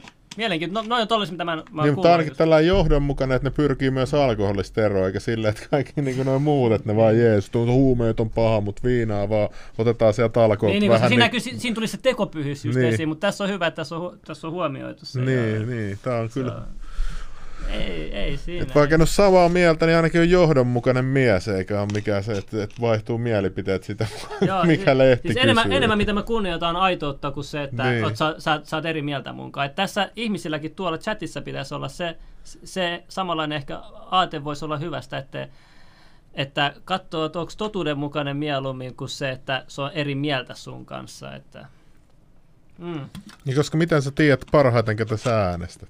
Kuin silleen, että sä oikeasti tiedät, mitä ne on mieltä, eikä niin. että joku kertoo jonkun mie- Kela, että tää on vähän niin kuin sä katsoisit, joku striimaisi ja sä katsoisit sen striimiä, tiedät sä. Sen mm. st- siis, se, siis, jos sä striimaisit ja sit mä katsoisin sun striimiä ja kommentoisin, niin toi on vähän sama, mitä lehdistä tekee, että ne ottaa joku haastattelu ja ne kirjoittaa sen päälle jonkun oman mielipiteen. Tämä mm. asia on Joo, näin. ja sitten se julistetaan sillä tavalla. Niin. Joo, siis noin, noin. Mutta, jo, niin, mutta jos te mietitte meidän ohjelman näkökulmasta muutenkin, että me ollaan valmiita puuttumaan yksilön valintoihin ja me halutaan vaikuttaa yksilön valintoihin tai kanavoida yksilön valintoja siihen suuntaan, että ne olisi mahdollisimman niin kuin yhteisöä rakentavia, niin totta kai silloin me otetaan kantaa myös siihen, että mitä päihteitä se käyttää vai käyttääkö ollenkaan. Miten päihteitä mainostetaan ulkopuolella. Onko päihteiden alainen elämäntapa semmoinen, jota tulisi tavoitella, jota tulisi hyväksyä vai Mi- ei. Että se tuntuisi hirveän omituiselta, että me pyritään vaikuttamaan siihen, että, että niin kuin,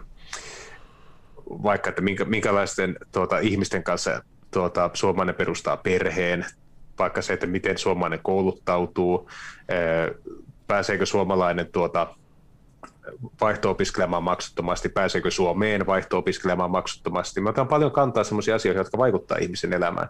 Mutta sitten me niin kun jätettäisiin täysin joku tupakka ja alkoholi ja kaikki muut pois ja perusteltaisiin sillä, että se on yksilön oma valinta. Totta kai kansanterveys on osa sitä pakettia. Siis, joo, siis tarkoitus on niin kuin ajaa hyvää ja ter- terveyttä ilmeisesti, mutta tässä tulee nyt niin paljon kommentteja ja kysymyksiä. No, no yksi on tällä hetkellä, voiko suomalaisuutta määritellä ja miten, mutta ennen kuin sä vastaat, niin tässä on vielä laitettu kaikkea, että nyt on paljon kieltoja ja koko ajan lisää kieltoja te, sulta tulee ja teidän liikkeeltä tulee, mutta äh, teidän malli on kuitenkin otettu niin kuin menneisyydestä suurimmaksi osaksi monet asiat. Niin oliko sitten menneisyydestä, kun oli nämä kaikki kiellot, ja oliko silloin elämä ihmisillä on, on, on, oliko ne silloin onnellisempia? Mä en tiedä, onko tämmöisiä tilastoja vai minkälaista sitten se, eikö voi kysyä sitten isovanhemmilta, että minkälaista se elämä sitten silloin oli? Niin, mä muistan, kun Samuel Tammelkan, muistaakseni, oli tämä kokoomusnuoren nimi, joka otti tämän meidän ohjelmakohdat läpi ja perkasi ja sanoi, että kuinka paljon tässä on tuota, yhtäläisyyksiä kansallissosialistisen puolueen ohjelma vuoden 2025 julistuksen kanssa. Ja se, mitä mä itse niin nauriskelin, kun mä katsoin sitä kauhistunutta reaktiota läpi, että suurin osa noista meidän puolueen ohjelmakohdista oli vallitsevaa lainsäädäntöä 1980-luvulla Suomessa. Ja kukaan ei muistele, että se 80-luvun Suomi olisi ollut dystopista aikaa, tai se olisi ollut älyttömän paskaa aikaa. Musta tuntuu, että tämä nykyaika on enemmän dystopista. niin, suur, niin, suuri, osa ihmistä, mu- suur, suuri osa ihmistä muistaa sen ajan hir, hirveän niin kuin, mitä voisi sanoa, viattomana ja yltäkylläisenä aikana.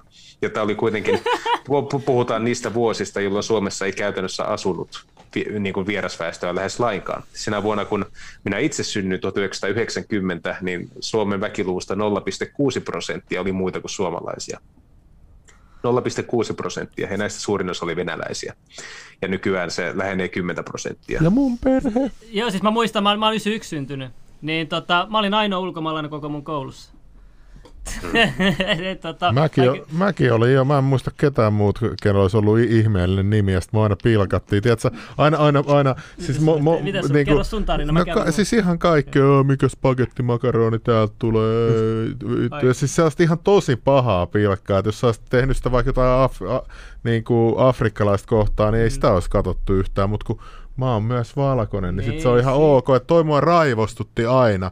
Ja sitten ja sit, että mulla on kuitenkin monikulttuurinen suku, mulla on afrikkalaiset serkkuja ja kaikkea, niin, niin sitten, että et sit, sit kun mä otan kantaa, tai silloin aikaisemmin, kun mä enemmän otin kantaa netissä, niin sitten jengi tulee hakkuu mua rasisti. Sillä, että ne ei välttämättä niinku edes musta mitään. Niin, toi on, toi on se, mutta se... mut toi, toi se sun valkoisuussa mietit, että niinku, et sä otit sen esille, mutta se on mielenkiintoista, koska aina kuulee, että että kiusataanko, tiedätkö, ulkomaalaisia koulussa ja muuta, aina se on kiusattu. Mä sanon, miten sua on kiusattu, että joo, joku, joku, joku katso mua tälleen näin, tai par, parhaimmillaan, niin kuin pahimmillaan niin kuin sanonut jotain sulle. Että niin kuin mulla tulee kiusaamisesta niin kuin meidän aikoihin, kiusaaminen meinaa sitä, että mopotettiin tai sua, tiedätkö, tälleen näin, tai Joo, jotain tönittiin, otettiin, sain, heitettiin jotain. Sain mäkin... oli kiusaamista. Nykyään ihan mikä, mikä tahansa on kiusaamista. Katsot väärällä tavalla, niin se on kiusaamista. Niin, se on ja kyllä totta. Mua ei kiusattu oikeasti niin kuin fyysisesti kertaakaan. Mä sain ja, turpaa ja kaikkea ja, ja se, se, mä, niin kuin, mä olin ainoa ulkomaalainen mun koulussa, eikä mua kiusattu koko, kysytkää vaikka mun entiset luokkalaiset, mua ei kiusattu ikinä. Sille ainoa, mikä oli, oli vaan äh, se, että muutamat tyypit saatte sanoa, että et, joo, että et, et hiekka nege tai jotain tällaista, ja, ja se jäi siihen, mä sanoin vaan, joo, mitä valkosipuli tai jotain tällaista. Se oli ihan perus tämmöistä ala-asteen läppää, tiedätkö, siis tommoista. Mutta se niin kuin, ei mennyt tosta pidemmälle missään vaiheessa. Että niin kuin, toikin kanssa, että pitää vähän miettiä, kun miten se nyt voi olla enemmän kiusaamista, kun on nyt just enemmän ulkomaalaisia eri koulussa. Mä olin vielä silloin ainoa koulussa. Voi olla, että mä oon ihan väärässä, mutta mä kerron vaan omasta kokemuksesta. Niitä on. Että et on vaan vähän mielenkiintoista, mä en tiedä. Niin, kannattaa aina muistaa, että nämä on meidän omia kokemuksia ja mielipiteet. Me ei täällä ikinä kerrota teille, niin, mitä teidän niin, kuuluu ajatella. Ja, ja tuota, ja huomioon, että nykyään tuota, tätä kiusaamista ja erinäköisiä yksilöiden ja ryhmien välisiä jännitteitä on enemmän kuin aiemmin, niin sehän pitää siinä mielessä ihan paikkaansa. Että jos katsotaan vaikka semmoistakin rikosta Suomessa, josta paljon nykyään puhutaan, eli kansanryhmää vastaan kiihottaminen, niin se on mielenkiintoinen rikos siinä mielessä, että Suomessa on vähemmistöryhmiä, jotka ovat tuntuvasti yliedustettuina kansanryhmää vastaan kiihottamisessa. Mm. Eli jotka syyllistyvät siihen lukumääränsä nähden huomattavasti suomalaisia useammin. Ja hyvin usein ne on juurikin näitä tuota, niin kuin muslimimaista tulevia maahanmuuttajaryhmiä, jotka koetaan, että he hoisivat sen kiihotuksen kohteita, niin he ovat hyvin usein niitä, jotka tuomitaan jonkin sortin vihapuheesta jotain toista vastaavaa ryhmää kohtaan. Ja tämä oikeastaan mun mielestä kertoo siitäkin, että siinä syntyy se heimojen välinen reviiritaistelu, koska ne niin kuin kansat, jotka ei tule toimeen omassakaan maassa keskenään, niin ne harvoin tulee toimeen myöskään siinä uudessa kotimaassaan, vaikka molemmat muuttaisi sinne. Ja sehän näkyy vaikka siinä, että miten turkkilaiset ja kurdit ottavat edelleen yhteen uusissa kotimaissaan ja niin edelleen. Että ne isien riidat, mitä heillä on ollut siellä Lähi-idässä, niin ne tulevat heidän mukanaan sitten myös Eurooppaan. Että ei ole semmoista liberaalidemokraattista pomppulinnaa, mihin yhtäkkiä kaikki maailman kansat voivat tulla ja lopettaa keskinäisen nahistelun saman tien, kun ne tulee rajan tälle puolelle. Toinen juttu, mitä mä huomioinut, mulla asuu sukulaisia Kaliforniassa. Kalifornia on mielenkiintoinen muista osavaltiosta, että siellä on just paljon eri rotuja taustoita eri maista. Siellä on kiinalaisia, siellä on iranilaisia, mutta mä oon huomannut, mitä siellä on tapahtunut, on se, että ne, ne menee omille alueisiin. Et esimerkiksi siellä on erikseen Chinatown, siellä on poliisitkin kiinalaisia siellä Chinatownissa, että siellä on niin kuin kaikki kiinalaiset. Sitten on niin kuin, toinen alue on niin kuin iranilaista alue, siellä on sit iranilaisia ravintoloita täynnä, että se on niin kuin, ihan niin kuin Iran, Iran, ihan kuin se olisi niin mini-Iranissa. Ne on niin kuin omat minivaltiot täällä. Olen täälläkin Kouvolan Chinatown, mikä poliisi veti alas. Mä en tiedä, se on aika mielenkiintoinen tapaus, mutta se näkee, että sitten kun tarpeeksi on sitä samaa rotua tai kansaa, niin ne hakeutuu yhteen, yhteen paikkaan, ne tekee omat townit tälleen näin.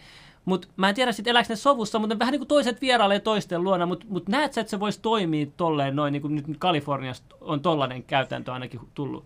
No Kaliforniahan on malli esimerkki siitä, että siellä on mustien lukumäärä on suhteellisesti vähentynyt vuosien aikana. Ja että se on johtunut siitä, että koska latinoita on muuttanut Kaliforniaan niin paljon, niin ne ovat muuttaneet pääosin niille asuinalueille, jotka oli aikoinaan mustien asuttamia. Ja mustat ovat taas muuttaneet pois sieltä pääosin syvään etelään, missä on muita mustia.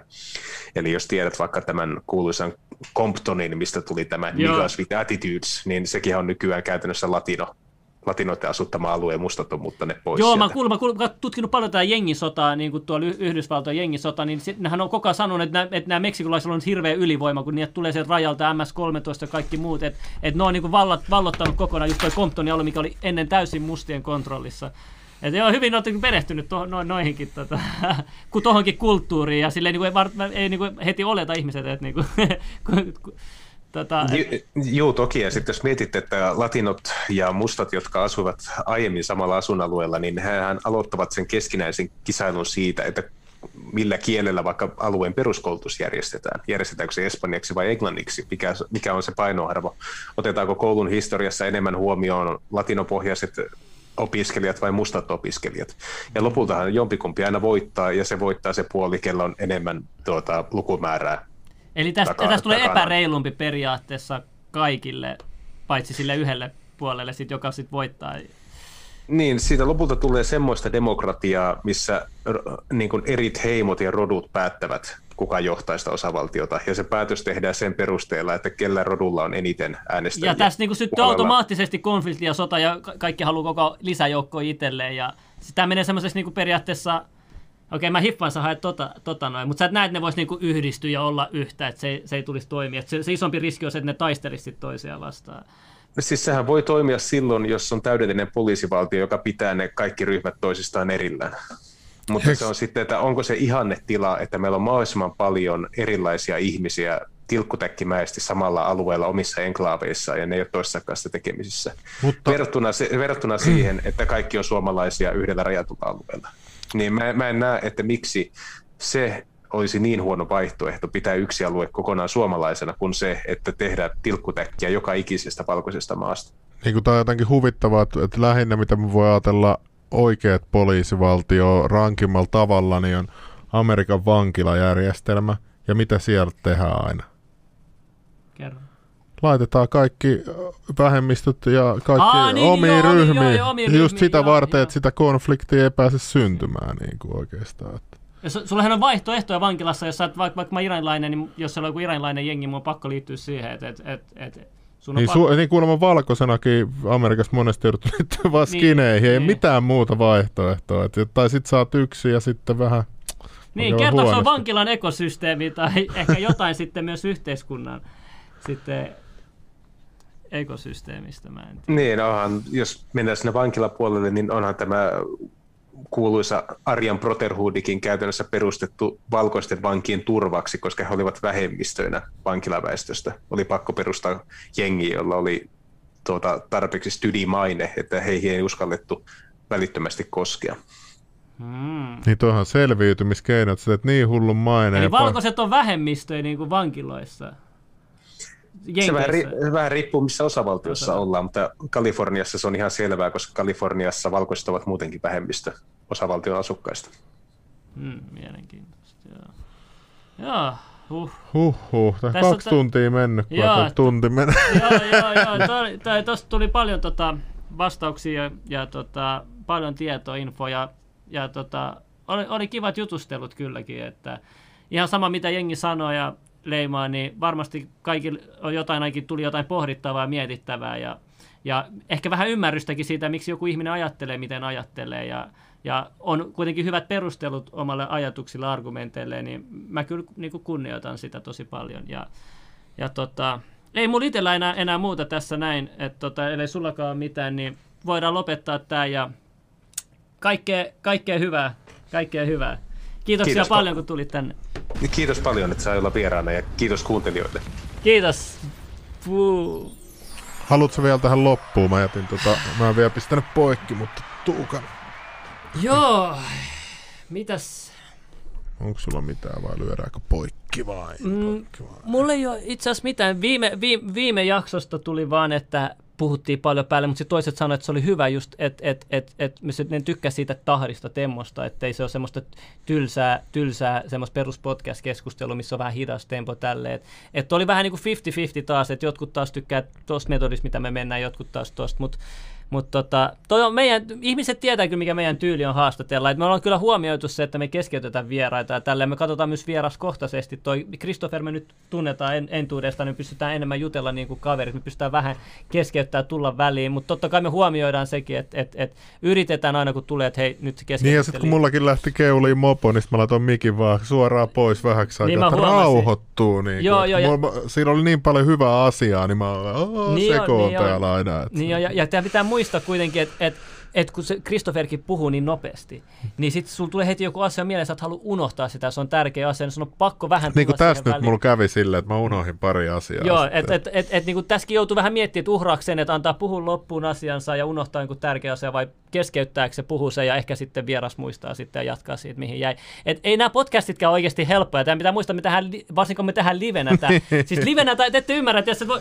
Niin tossakin joku nyt... tulee silleen, että, että nyt meillä on summeri rikki, niin mä joudun lähteä juoksemaan, on johonkin rappukäytäviin availee jotain ovia. Joo, siis sä joudut ratkuvasti ravaa, sä joudut huomioida kaikki, kaikki pelittää, tekniikka pelikkää. Sitten meillä on live, me pitää katsoa, että kaikki toimii. Me chatit tulee koko ajan tähän, me pitää katsoa, miltä näyttää toi vieras, diat näyttää, kuunnella vierasta, muistaa mitä kysyy, kuunnella ja, ja niin kuin, niin kuin on oikeasti paljon tässä. Siis pikkuhiljaa tähän tottuu ja rutiini, mutta, mutta silti ei tämä mitään niin kuin helppoa. Ja me yritetään koko ajan kehittyä ja parantua ja tälleen näin. Mutta jengi ainakin tykkäsi tästä jaksosta. Todella hyvät keskustelut, hyvä show ja kiitos. Ja me luetaan aina kaikki kommentit. Kiitos teille itselle, että olette täällä meidän tukena. Ja, ja tota, tota, joo, ei, ei, ei tässä mitään. Et, tota, pakko kyllä kiittää meidän katsojia kyllä, että ne on hyvin supportanut meitä. Kyllä. kyllä.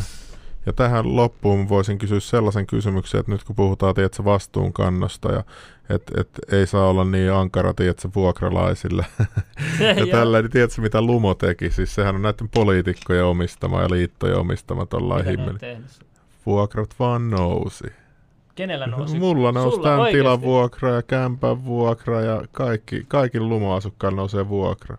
Kela, että ne voi vaan repiä loputtomasti tolleen massiin ja sitten puhutaan lehdistössä, esitetään, että autetaan köyhiä ja kaikkea. Sitten Oho. nostetaan vuokria, jengille ei töitä, ja jengille ei töitä, jengille ei niin kuin, kohta voi elättää perhettä, niin nostetaan vaan vuokria koko ajan. Mutta kenen syytä on? Onko tämä permanent governmentin syy no, kanssa? Olla. No, mutta, voi ainahan olla. jos menee ihan ylös, se on permanent government, mutta kuka, ketä me voidaan syyttää? Onko se Lumon johtaja? Jos nyt pitää nyt purkaa tätä ja haluaa lähettää palautteen tästä Lumon, Lumon vuokran korotuksista, niin Kenen syy tämä on? Sitä mä en tiedä, jonkun poliitikko se varmaan. Joku poliitikko, ei mä pitää ottaa selvää, mutta tota, joo, mut joo että... jos tänne voi tulla joku vuokraekspertti meille kertoa juttuja, niin tervetuloa. tervetuloa. Joo, että tota, jos te jos te hankitte lumalta vuokraa, niin olkaa valmiina sitten, että milloin tahansa tulee sieltä vuokran Mutta joka vuosi se nousee, että ihan sama mikä talo on, vaikka on nyt tällä tilanne, että, että, että paik- paikatkin ja jengille rahaa, niin, niin siltä tälleen tuetaan, nousee. tälleen, joo. Joo, niin kuin mullakin, niin kuin, että tämä on yrityksen tämä tila. Onko sitten Lumo enemmän hädässä vai sitten tavallisesti? No sehän se on hädässä, niiltähän laskettiin, että jos ne olisi puolittanut vuokraa niin joku vuosi sitten, niin